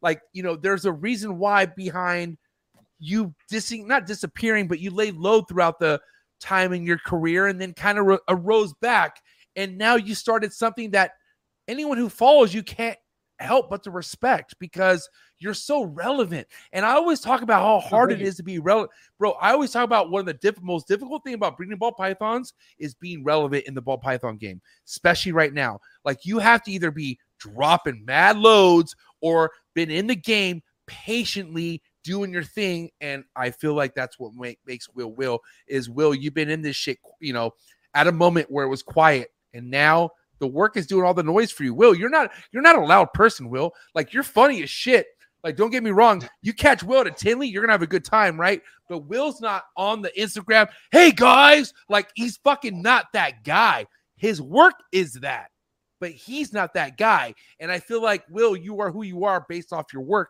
and that is proof that you don't need to be so loud. If you don't want to be loud, you don't have to be loud. You can let your work do the talking for you. You know. No, Yes, I, I appreciate it, and, and that works out well in my benefit because I, I, I really don't like that. I, I can't do that. Uh, but yeah, but you oh, love it when I. I, I, just like, man, I pick up the camera and I'm like, fuck. but um, Hey, but hey, but you no, do wish it. Hey, Will, Will, So- Will, if we lived in a non-cancel world, if we lived in a world where it was safe to mm. express yourself, you would snap on some motherfuckers, wouldn't you? Let's be real. I, I feel, feel like, um, I mean, back in the day, yeah. Back in the day, not anymore. Not anymore. It's not. You know what? If if if I I have to get mad and like and like be actually like upset about something someone said, then I, I I'm putting too much energy into what they actually think. You know, it's just like if you Yeah, don't at the end of the day, like if you don't like what I'm doing, bro, unfollow, move on. right. I don't care. You know, there's people out there that I know that do, and let's, you know, I, I, I don't know. It's uh, I think I think what you're saying. I think what you're saying, Will, is like you. I think what you're saying, Will, is like you have too much going on. Like you have so much going on to where to for you to take energy out your day to care about what this person thinks or has to say about you when you don't believe it. What's there to even fucking and even you too, Jordan? Like I mean, at some point in time, you know there was people who were rocking with you. Like even though there was that time where you were being thrown under some sort of fucked up bus and lies were you had people who were like, "Nah, I know Jordan, and he's not like that." And you and you felt like you had that to side with, right? I think Well, it's like I big said earlier in the podcast, though, is people that act that way, they're just overcompensating for inadequacies in other areas of their own life, and that's just the reality of it. You know, somebody who, j- like like a Will or a Justin, or like how many times have you seen Ozzy go out on social media and flame somebody? Like a very very, I've only seen it once, and that's because somebody was attacking him, and he he's you know you can't step on Ozzy's toes, and he's not going to be a pushover, right? But like, when you've got a lot of things going on and you're successful and you're doing well and you have a great customer base, you have a good family, and you have so much going on in your life, a lot of these things just don't matter. And the guys that do what did to me when I first started making posters and all this stuff, they're just overcompensating because they have a lot of problems, you know, whether it's in their business or in their personal lives, and they're just that's how they lash out. That's what a bully is in general, right? So you just get to a stage where you, like will I, I made fun of him earlier on today where i said the guy doesn't even answer the phone calls because I, I rip on him for it but i also appreciate where he's coming from because he's a busy guy he's got a lot of Yeah. stuff going on i have a daughter i have to you know her, my daughter's daycare is an hour away from my house because my my partner works an hour away from home. So two days a week i have to drive an hour to pick her up just to pick her up from daycare one way one hour right? So i don't have the time to sit back and, and give attention to people that honestly, they seem to have more time than they need to to, to do all that stuff. That's why I, I, that's why I say get a project. There's people out there who need to get a fucking project. E- It's either Or get a it- hobby, or, right? or s- it's project hobby like do it yourself go do something if you're that active in a fucking comment section and these people are like their community of this comment section type shit. Like they feel like they're this is their livelihood is to go and contribute to something in a comment section where what are you doing on your day-to-day basis? I guarantee you have a room that needs to be cleaned. I guarantee there must be so many things you should be doing right now versus talking shit. But people rather do that versus take care of their And, shit. and the analogy I use before Will, because I know he wants to say something. The analogy I use is if you stick me in a room that's covered in shit and you let me sit on a chair there for an hour, I'm going to come out smelling like shit, right? That's just it is what it is. So, so so, what I try to what I try to say is is the people who act that way always attract like-minded individuals. That's a hundred percent. If Oh somebody is going out making posters of my face and acting like a buffoon on the internet, that's the type of people that he is going to, or those people are going to attract to them. And why do you want to give any of these people that kind of acknowledgement? Those are Why- not those are not my customers. Those are not the people that I want in my customer base. I don't I don't associate with those type of That's people. That's why you you can't sit here. You can't sit here and say I don't associate with clowns or I don't like clowns when you're attending the circus. Okay, because when you attend the circus, that's exactly what you're going for. And I can tell you right now, I, I mean the paintings on the wall with a lot of this shit. I mean, you could kind of tell certain people that piggyback on certain things because that's their fucking cup of tea. And Will, with all due respect, I've said this before. I'm I, I mean, I mean, there might have been a couple situations where I've seen you chime in, but for the most part, you're never a part of that, Will. You're never in that kind of mix. You got too much going on for yourself. You know what I mean? The only time I mm. feel like Will needs to speak up is when it involves Canada, when or it involves a big time Canadian, and that's when I feel like Will comes to the fucking rescue sometimes. But other than that, like Will, you don't want nothing to do with this shit, man. And and and and like I said earlier before we started the podcast, when you were telling me, MJ, stop shouting these people out that are talking shit to you because you're only helping them.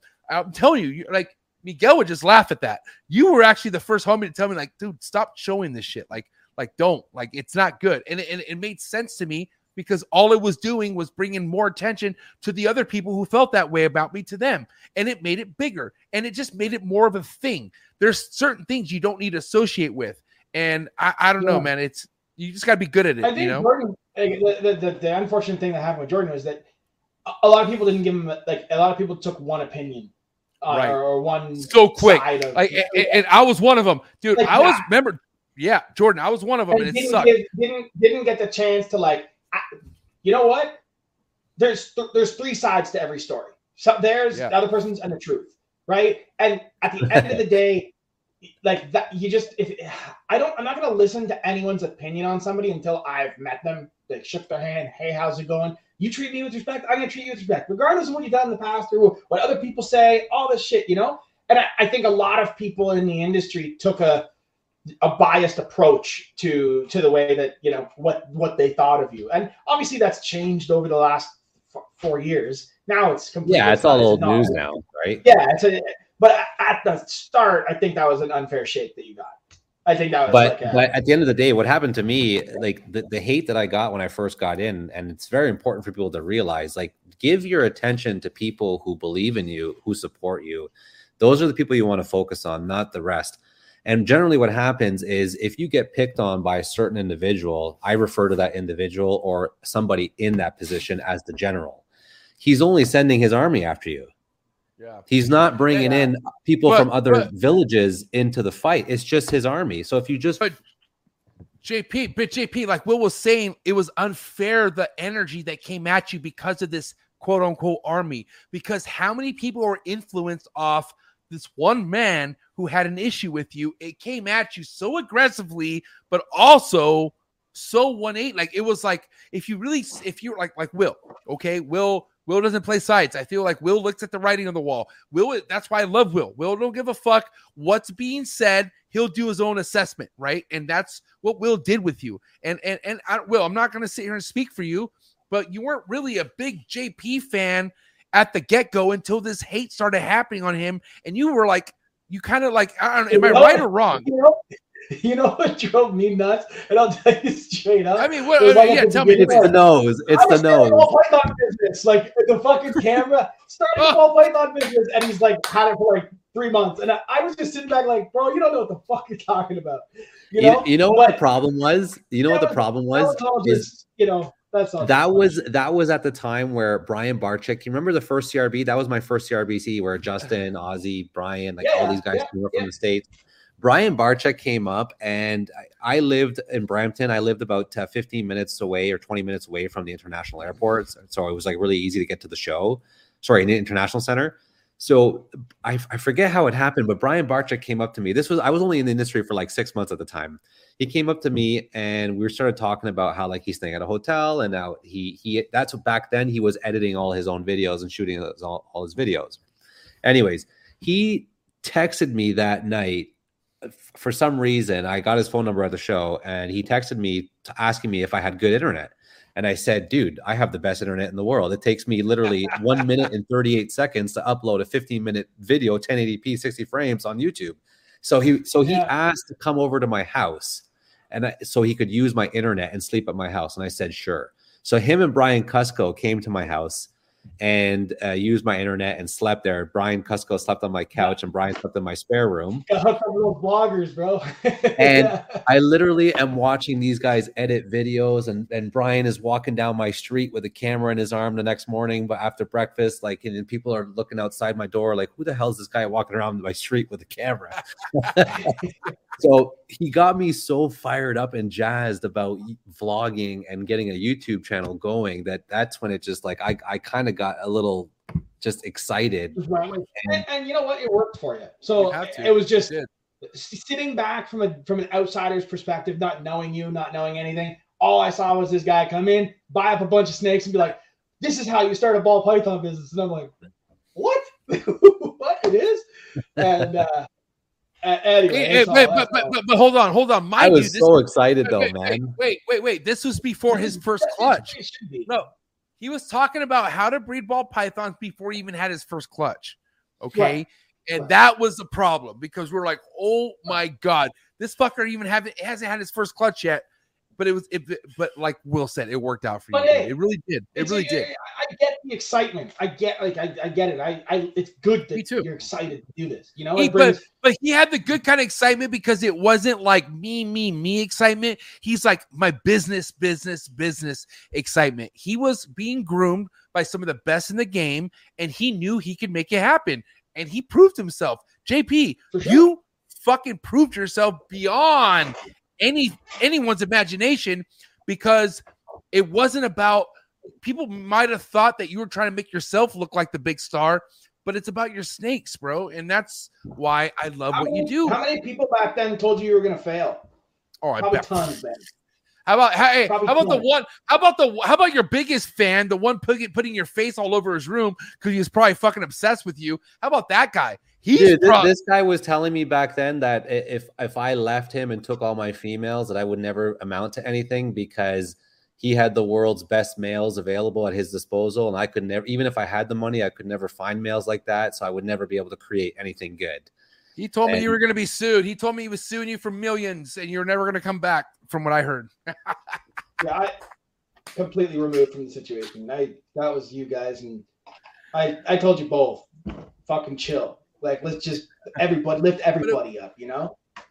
I can't imagine. Hey, listen, but but but that's what I'm saying though, Will. Like Will, if somebody goes to the extreme of putting your face all over their room, that's the next level psychoticness that would make me want to go to I the next reached level. out and told everybody to just yo, this isn't a good look for anyone. Like It's this doesn't bad, look good yeah. for anybody. Dirty. Like let's But it, it, Yeah, it, if you want to take a positive out of the situation, I feel like that particular individual didn't get the response internationally that he was kind of hoping to get, and I and I feel like it maybe humbled him a little bit Oh, for sure. to the point where we we're not really seeing that kind of not just from him but from other people. We're not seeing that level of attack as bad as it used to be because I feel like people are now you know like there's going to be disagreements within the people all over the place within the industry. Nobody not everybody's going to be liked by everybody. That's just a fact of life. That's I mean that's life. Exactly. We were but we need to as a community try to portray the community in a positive light to the outsiders because people think that we're just a bunch of freaks with snakes in our basements right we're trying to change that mentality and create new customers create new like how many people have you sold will that are like families with kids that are buying their first snakes trying to set up a breeding Yeah, project wow. i've actually i've had the Yeah. the the the fortunate experience of i've had one experience last year of of this this young family with a young kid wanting to set up a breeding project and it's just it's really inspiring and i feel like we really have to work together to inspire more people to do that so that way when you know your neighbors find out that you have 10,000 rats on your property and a thousand snakes in your basement that you don't look like a freaking crazy person right? And i feel like we just have to work together to really change that and and acting out like that is not the way to do it. It's not the way to portray the industry. And and the way i operate is i've had disagreements with people. I mean will you are aware of a particular disagreement i've had with an individual as of recently. Have you seen me post anything about it anywhere? Oh, no no, I because mean, that is my personal issue with someone. It is i i will never air out dirty laundry of someone else's publicly and nor should anybody else do that. If you have a problem with somebody you deal with it with the individual directly like like me and that person did. You deal with it you keep it off the internet and you keep everything bad out of the bad light and you just keep positive and just deal with your problems personally with the people that you dislike. There's no reason to be making videos and doing posts and all this it all it, it all reflects as embarrassment, like Will says. At the end of the mm-hmm. day, it's like, wow, these are grown ass men. Like these are grown men who aren't talking about the animals, like they're talking about themselves, and that's hello. Like we're not we're not at a we're in a, we're not in a, in a boys club. We're in a fucking reptile club. We're in a goddamn club where it's about the animals. So why are we attacking ourselves? You know what I mean? At the end of the day, yeah, right, makes- makes no sense at all. And when you're attacking other people and, and you're not relating shit to the animals, right? And understand that I don't. I- I just feel like you're you're you're definitely way off track. You don't got enough going on in your life, and you need to revert back to what makes sense. And I've been I've, I've even been there. I've even been off the rails. I could easily admit I've been off the rails talking about shit that doesn't relate to the animals. And why? Why even go there? It's about the fucking animals. You know what I mean? So people just need to, uh, you know, I, I don't know, us or like Will. I want to be more like Will, where people are going to be humans. People are going to want to start drama, but be a spectator in the drama. Don't be a part of the drama.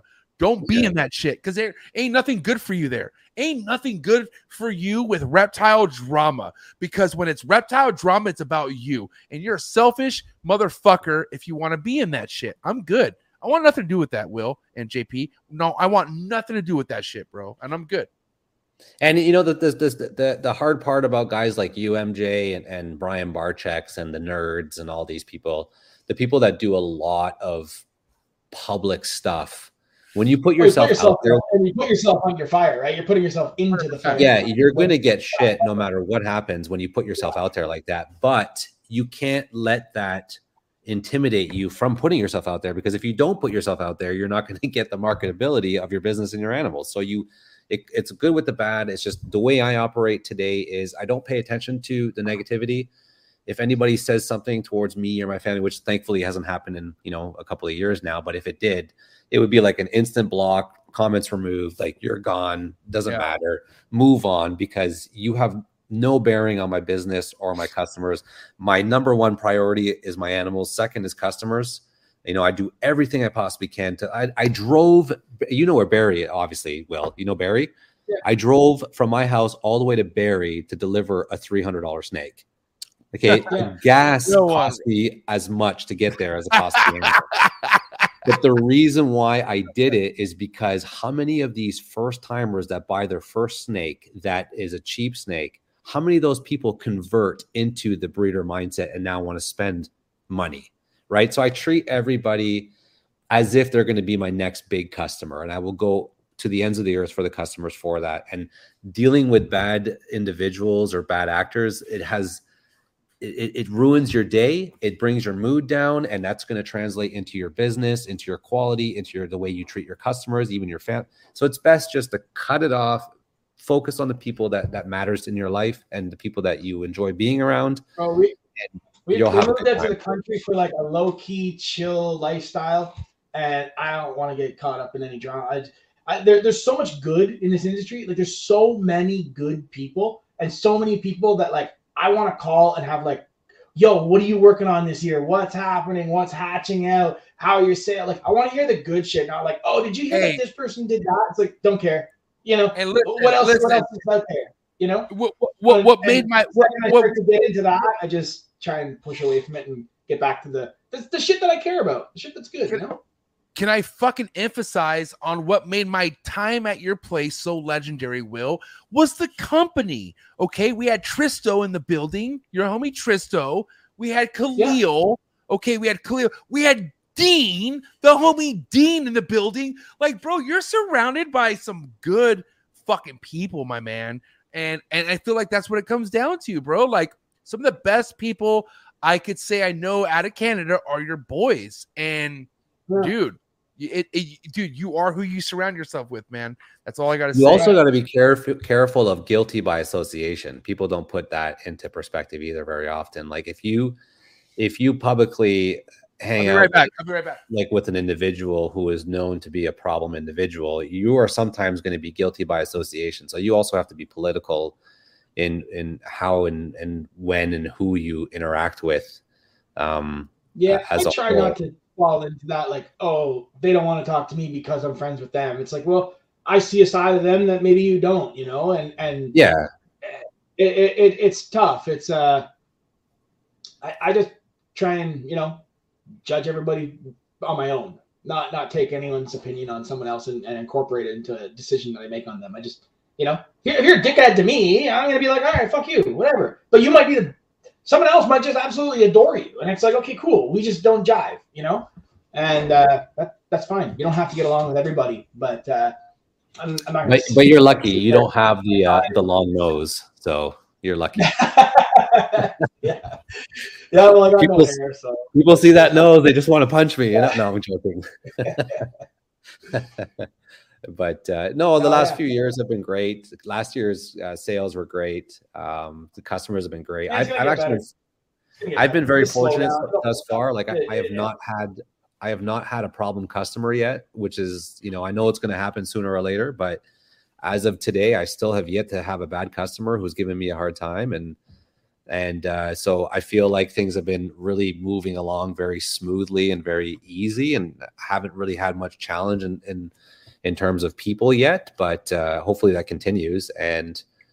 And you know, one of the biggest ways to offset any negativity, if you are experiencing negativity, is do what you said: go to the shows, meet people. You know, you are bound to run into somebody who has a like mind as you do, and you'll go out to dinner, you'll share your experiences, you'll have Oh, a good time. I mean, my best experiences to this day, and that was part of the reason why I went through a period of depression last year, was because I haven't gone to any shows um, recently. Dude, amen. Bro, shows bring me so much Oh light. my God. Okay.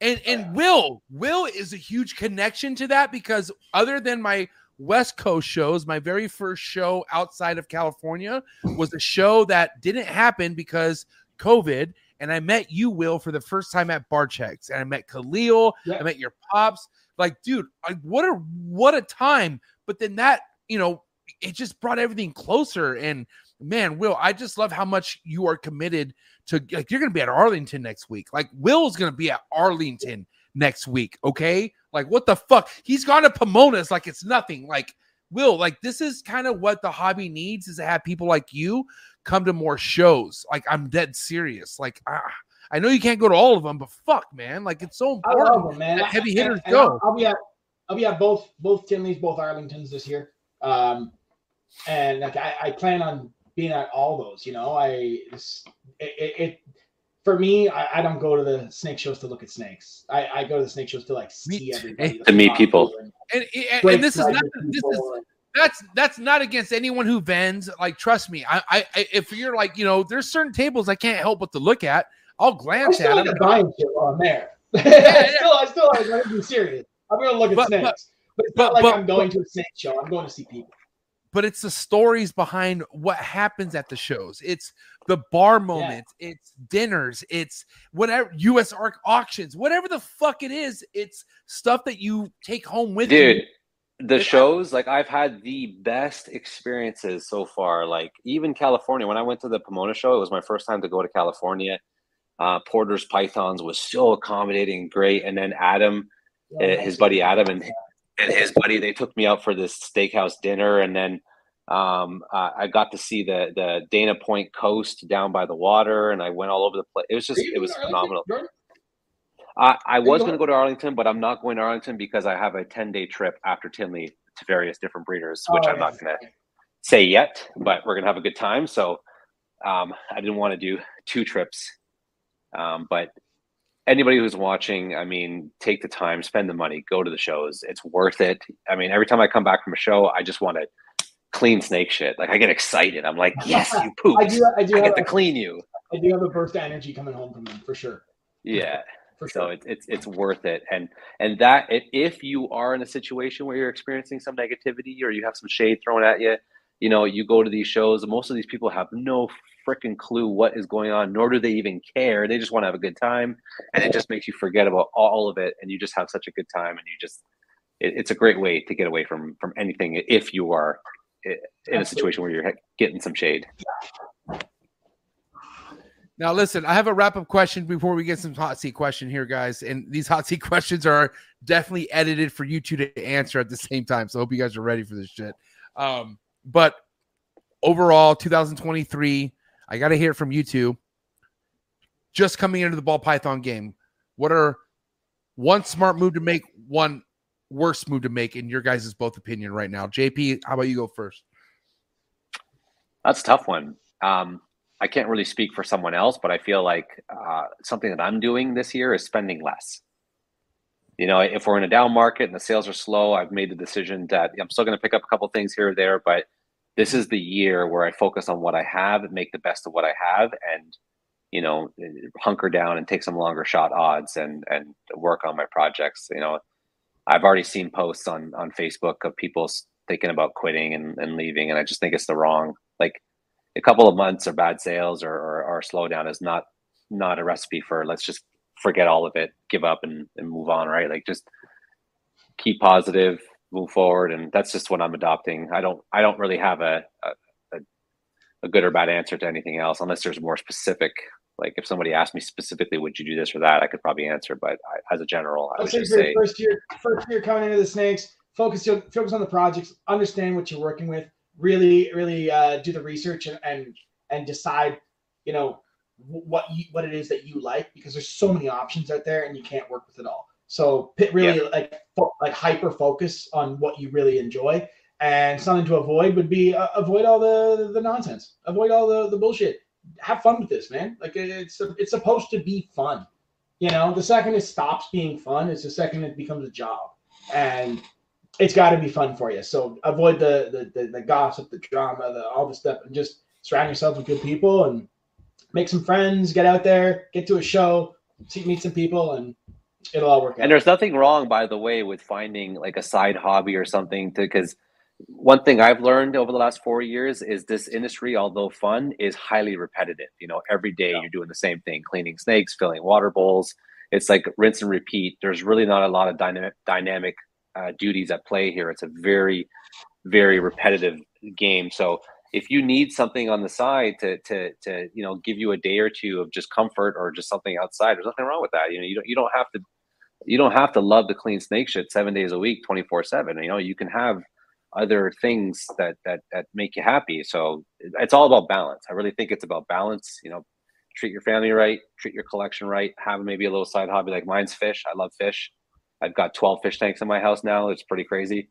Right. So on the days that I'm not working with the snakes, I'm taking some time off. I love doing a, a separate hobby. So just keep yourself busy and and and just have fun with everything that you do. I mean, that's I mean, my biggest goal someday. And I hope, I mean, fuck. I can't say so as sooner than later because I'm really bad at it. But man, if I could get a chondro in your collection, Will, if I could get a chondro in your collection, JP, like you guys are gonna be told picking up you're gonna be picking up different types of you're gonna be picking up different types of snake shit. And I just feel like us humans need to pick up different types of shit in life, and it will make us happy. I'm telling you right now. I, animals is what makes us happy, but if it's different types of shit of animals, it's gonna keep the cycle just so. Oh, uh, don't worry. When you, when your son is born, you'll be picking up different types of shit. I I'm ready. you. I don't give a fuck. You know, I pick up like fucking dog shit. I pick up. Sh- I've been picking up shit for a long time. As long as it doesn't get sprayed in my face, I'm good. You know what I mean? Wait till you have a diaper blowout in in their Oh, car shit. seat. Like it's yeah. bro. I, I I'm the type to be ripped. You know what I mean? I do the I do the whole rip, like throw the covers over my wife and just you know what I mean. I and and I feel like that's gonna come back to me really bad. I really. I do. experienced my first diaper blowout in the car seat, and I almost vomited everywhere. Like it was just Hey, listen, this three hours, this three hours went by fucking. This three hours went by too quick. You two are legendary. Will, you've always come through on the clutch. I got to tell you, my biggest Canadian podcasts come from either Will or JP. I'm not joking. You two are my like my ringleaders when it comes to most viewed uh podcasts out of Canada. So thank you so much to bring you two together on this. Very legendary for me and for all the viewers out there. So thank you for making this happen. I do got to say though, I have these customized hot seat questions that you Can I just say something really fast? Sure, go ahead. Get into it. Sure, go ahead. So, uh, number one, I'm four people away from 4,000 followers on Facebook on my Facebook page. So, I would really Okay, appreciate anybody watching this. I mean, I just give me a couple of follows on Facebook. Let me hit that big Shameless four oh, please. Shameless plug. Gee, And I just want to say, I just want to say quickly, um, I, I just looked at my Instagram really fast. I have like 30 missed messages, people are resharing this podcast and just talking. Uh, I was putting my daughter to bed before the show, so I wasn't able to answer everybody. So I will get around to it. I just don't want anybody to think that I'm ignoring anybody because I know some people take it personal when you don't answer. Just I will get around to it. So I apologize in advance. He- he can- I'm telling you, I'm not some even people gonna get upset apologize about for it. messages I've missed. Oh, you're- I'm not apologizing for messages I've missed while I'm doing something. I'll get back to by the way, guys, I have like 30 plus missed unread direct messages. No, because I've had So some people take it personal in the past where if I don't answer them within like a certain time frame, I'm, I'm not even joking. So I just I try to be respectful. Oh my god. Okay, listen, hot seat questions for these two Canadians. I need them answered at the same time. You guys ready? Okay, I guess that's Yeah, a man. yes. You know I suck at this. I give you a long answers. I don't even no, I don't need a long answer. It's either one or the other. Okay, please. Okay. Here we go. Coming in hot. Favorite codom in the ball python game. Sorry, can you repeat that? My screen. Come messed on. Favorite Hurricane codom, now. Changes. favorite co- favorite codom in the ball python game. Hurricane for me Chocolate. right now. Least favorite codom in the ball python game. Spider. Pinstripe. Least pastel. favorite. I shouldn't say pastel. I like pastel. Spider. Least favorite. Least favorite codom. Yeah, I, I don't know. Say No. something. Say something. Come on. Champagne. Okay, I'll say spider too. Okay. He said paste. He said pastel. He didn't say spider. Um, first meal offered to a baby ball python. Hopper ASF. Sorry, what? Are you okay over there, JP? Can you turn me up, please? No, my, my thing keeps falling out of my ear. First meal offered to a baby ball python. ASF. Red chondro neo or yellow chondro neo. Red. What the, uh, Neo is a baby, right? Oh my fucking god! I'm yes, just sir. Joking. No. I'm just kidding. Uh, I take back everything I said. Everything I said. Fucking Jordan, bro. Thi- Hey, you are iconic for this. So go ahead. Uh, Can I get red or yellow, please? what if we put them together and make a red and yellow? Oh my god. I need Uh, yellow, yellow, yellow. yay ultrasound within your first two years of ball python keeping or boo ultrasound within your first two years of ball python keeping Nay. Ultrasound.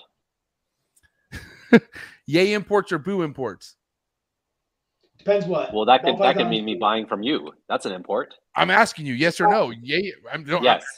god Yeah. Can damn we- it can- I'll say no if we're talking about wild caught stuff. Yay if it's uh obviously buying from the states. I have to import. So yeah. number one reptile show in the united states Uh, Bullshit. that. Yeah, bullshit. Just stir that fucking pot. Wait, I'm what? kidding. It's you, That's okay it's you, dog. there we go. bro i said I, I meant reptile show i meant nothing about this dude. i meant Oh, you son Oh, of bitch bro now, you, you, you know they're gonna clip the shit out of that now right now they're gonna clip the living shit out of that now this is gonna be all over the know. internet. God damn it. That was terrible. Go ahead. Favorite rep, number one reptile show, and I don't mean podcast because we already know who the fuck the coolest reptile podcast in the Snake. Bytes TV. No, coolest Uh, reptile like like reptile show show Tinley. Okay, what would be yours, JP? Oh, a show like as in a dis- Oh, okay. I thought you meant like a TV show. Fuck these Canadians. Are you? ki- I meant sh- like show like like party. Hello.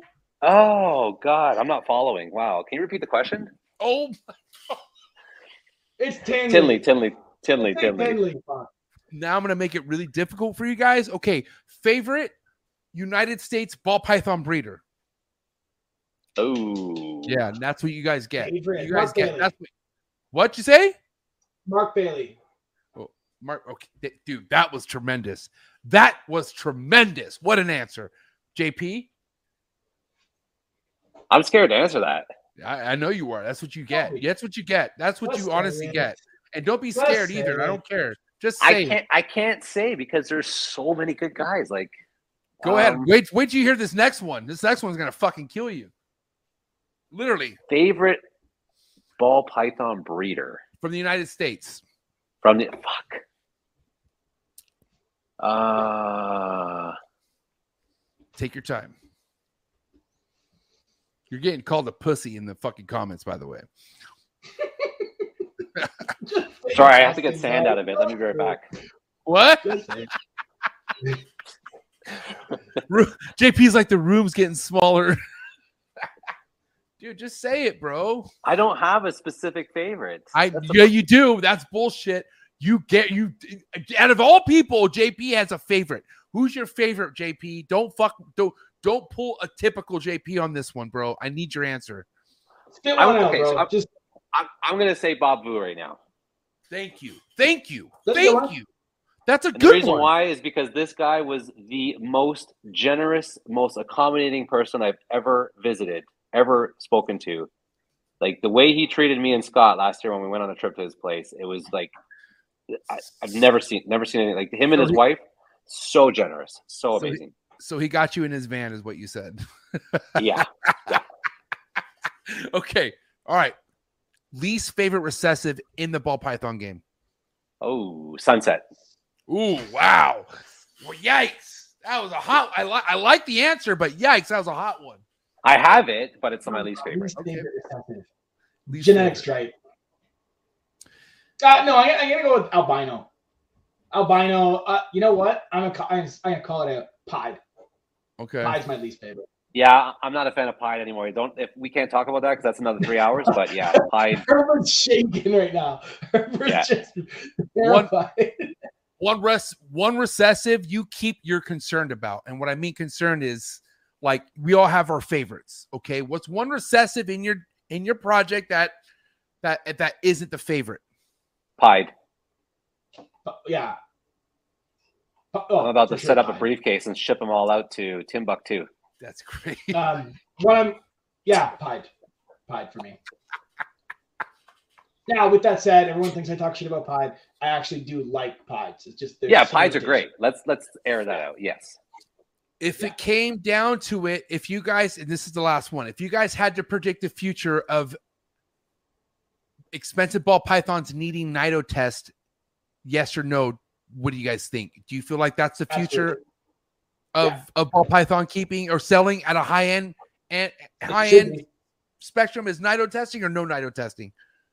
It's. I'll tell you right now, it's going to be on my end. Absolutely. Selling a high end snake, you sell a fifteen thousand dollar snake, hundred dollar test, man. Like it, it should be expected. I mean, I feel like done deal, no problem with me. I, I mean, shit. Here you go, JP. JP Yeah, was- absolutely. Oh, If I was waiting for JP to be like, no, I won't. no, no, of Yeah. course, yeah. Like there's there's no reason as long as the tests are available and they're easily Yeah, exactly. accessible. There's no Sure. reason not to. You know, if you live in Alaska and the only lab that can nido test is in Florida, like that's maybe a different story. But if you you know if you, I mean that's a bad example. If you can ship it anywhere, but you get what I'm saying. Like there's no reason why it shouldn't be available to customers if it's if it's available. Like it's just another reason to protect yourself. Listen, gentlemen, we peaked at 140 people in the live tonight. Thank you so much to all the people who tapped in on this beautiful live. Thank you for all the likes, over 100 likes. That's what I'm talking about. But Will, why don't we start with you? What do you have to say to all the people tapping in? You know, for you, for JP, for all the people here to show Canada love and support. What's your message to everyone out Oh. there, bro? I appreciate everybody. I, I want to see everybody. You know, uh, let's all kill it. Let's uh, you know, enough of this non this the drama. Forget all that shit. Let's just make some cool snakes. Honestly, buy cool shit, sell cool shit, make cool shit. It's it's just it. the way it's just the way to go, man. It's that easy. And It's that easy. Really. And again, real quick, for Yeah. anyone out there going out to anyone out there who's attending Arlington, Texas, you'll be in the building. Is that right, Will? Absolutely. Yeah. Yeah. You see me, stop me, say hi, let's grab a beer. Ooh, it's gonna be a good time. Will, thank you so much. Have a good rest of your night. And that's a wrap for the homie Will, RCR, ladies and Thank you. gentlemen. Cheers, guys. Have a good night, Will. Dude, JP, I think this is your fourth episode on here. How do you feel? How do you think it went? I always get nervous when I do the lives because you never know when you might say something, whatever. It's not like editing a, a video, right? Where you can just clip things out. But if you accidentally have a, a mishap, but I feel like, uh, you know, every, every time you bring me on the show, I've had another year of experience and I learned some new stuff and I, and I Right. just feel like I'm getting smarter and I'm learning more and more as time goes on. And I think, you know, like the incubator thing last year was a prime example. And I just think that, uh, you know, we're going to have this conversation again in a year from now. And there's going to be something else I've learned that I can probably share. And hopefully can help people in some way or another avoid, you know, any uh, catastrophe or disaster or whatever. So it just, yeah, I, I feel good about it. I enjoy these shows. I enjoy just, especially lately, I haven't done a lot of social media stuff. So this, I feel like people can kind of just see what's up. J- JP's still around. He's still kicking. He's still doing well. Uh, collection's never been better. I mean, I haven't posted much, but if you saw my holdback racks, I mean, I'm very happy with, with the way things are moving forward, and I have great support from the community, and and the, that's the best thing about it is is the community support has been overwhelming. I, I've my customer base has grown uh, substantially. You know, I've got a, a large database of customers now, and um, I just I really appreciate everybody who uh, who who believes in me and and the and the snakes, and yeah, what can I say, man? It's just been been a great experience. I'm looking forward to getting back to the shows. Honestly, I I Yeah, need to get man. out. Last year was hard on me. You know, like I I skipped the last Tinley because it was uh, I forget what was going on. It was something about uh, my uh, partner's family was having some sort of party or whatever, and I just stayed back with my daughter and we had a good time. And and I just I need to I need to get out. I need to uh, go to dinners with people, see people in the flesh, talk about projects, see what people have at their tables because a lot of guys don't post their stuff online either, right? So the shows are a great chance to learn and get inspiration for some of the directions you want to take your own project. So I'm And looking forward to getting out and, and seeing people and and you know just having a good time. And hopefully you're you're going to be at Tinley, obviously, right? Yeah, I'll be at Tinley, man, for sure. Um, and, and one thing just to remember too, Jordan, if you going to shows helped you in the beginning, imagine how they're gonna help you now. Because now it's like you got people who are fucking they'll they'll go to a show just to know that you're going now. You know what I mean? So that's why Well, I I- wouldn't go that far. But no, but I will. I'm, but I will because I'm dead serious. There's people like Will. There's people who come from other places to attend shows and they let their people know and they make it a point to want to go too. That's what it kind of does. It doesn't matter. And and and, I think it's just going to be good for everything that you're doing. It's going to give you more enlightenment to like, you know, like this podcast. You're going to wake up tomorrow and you're going to get a bunch of DMs of people telling you how much they love this shit and I'm good I'm I'm happy for it. But that's kind of what shows do you do do to you too. After you leave a show after a weekend, you made so many connections where you're like, "Fuck, I'm on the right path," and you were able to do that before your proof. Now you have proof. Like this is what's crazy, JP. Is like you you got in good with people with just spending money, and that's that can only go so far. But now you got the fucking pudding in the proof, and it's fucking nuts. It's I'm telling you, it's this is why I'll always have you a part of my show. I, every year JP will have his own fucking show Thursday night on on this platform because I can't wait to talk about your progression. Like you're somebody I'm proud on bringing on the show because if you're going to do it, do it this way. And and I'm not saying everything you do is perfect, but you talk about your faults, you talk about your your your positives, everything that's important. So I'm proud to say you're my boy, JP. I think you're doing big things, man. And I'm not the only one. I know you got other people out there who are stoked on your growth. And I just want you to never stop doing this. You are meant to do this shit, bro. 110%. Yeah, and I, and I need to get my ass in gear. This is uh, something that I'm, I'm looking forward to. Um, if things this year are a repeat or better of last year and the year before, I'm probably going to look at bringing somebody on um, to help with like taking videos. I really want to get my. I just so many people that want to see what's going on behind the scenes, and I tried the Patreon thing, and honestly, the whole like I, I respect the guys that do the Patreon thing, but you know, I, I don't, I don't. The platform was cool, but you know, charging people for extra content and stuff. I just, I want to give the content. I want to just do YouTube. I want to, I want people to see what's going on behind the scenes. I want people to to know what's going on and then to have a, a close access to it. Uh, by the way, guys, my Instagram just got selected for um, uh, subscription models. So I like I got a tier, cheap cheap little tier on there. I'm gonna start posting like all behind the scenes stuff on Instagram if you want to see it. I just I, I want to give the content. I just have to have the time. I need help. I need help. Somebody to come in. You know, I've got I've got some state of the art camera gear. I've got the best computers imaginable. I just need somebody to sit at the table, help me film and do camera work and, and get paid for it. And that's just something I'm looking at doing this year because I really want to I want to give people more insight into what goes on here on a daily basis because at the end of the day, I don't do everything right either. Some I might put a couple of snakes together where somebody's already done it, already seen it, and they're like, ah, it wasn't a good direction. Maybe try this instead. Like you can learn from your viewers as much as they could learn from you. And I just yeah. I really want to get the content back out there, not to go off too far ahead. You know how I like to talk, so I apologize. You're good, man. I I'm think, looking. I, I, think I think every episode we've had has been well over three hours. That's just how that's like the norm. I feel. Well, like. I worked in car sales for almost a decade, so I can talk forever, dude. Eh, forever. But but but you know what's funny is like bro like you know just now that they're winding up the, the the views have gone down a little but bro we've had well over 115 people tapped in this entire time so we're not talking about bullshit here you know what I mean so that's why it's always a good time when you're on the show and and when I have you back on think about how much time you're how much you've already learned throughout that time where it's going to be another great episode. Yeah, it's been a year, right? It's been Since over a year. It's been over a year for sure. Yeah, I learned um, so much in that year. I mean, like I said, it was my first breakout year. Over over twenty five clutches, and or I think I ended up with like twenty three after the losses to the incubator. But anyways, it's still a big year for me. And and uh, there's there's so many snakes and holdback racks. I have so many snakes that are for sale. I got so many duties and things that goes on in the roads. I have so much content. I just need to get help to get that content out there and i want to show people all of this stuff. So i'm excited for for this year. Hopefully we can make that happen with with some help. Other than that message what do you have to say to all the people out there who know how legit jp uh, reptiles is all your supporters all the ones who've been believing in you all the ones tapping in tonight? What what's your message to everyone out there jp just want to say a big thank you to everybody and um, you know really appreciate all the support.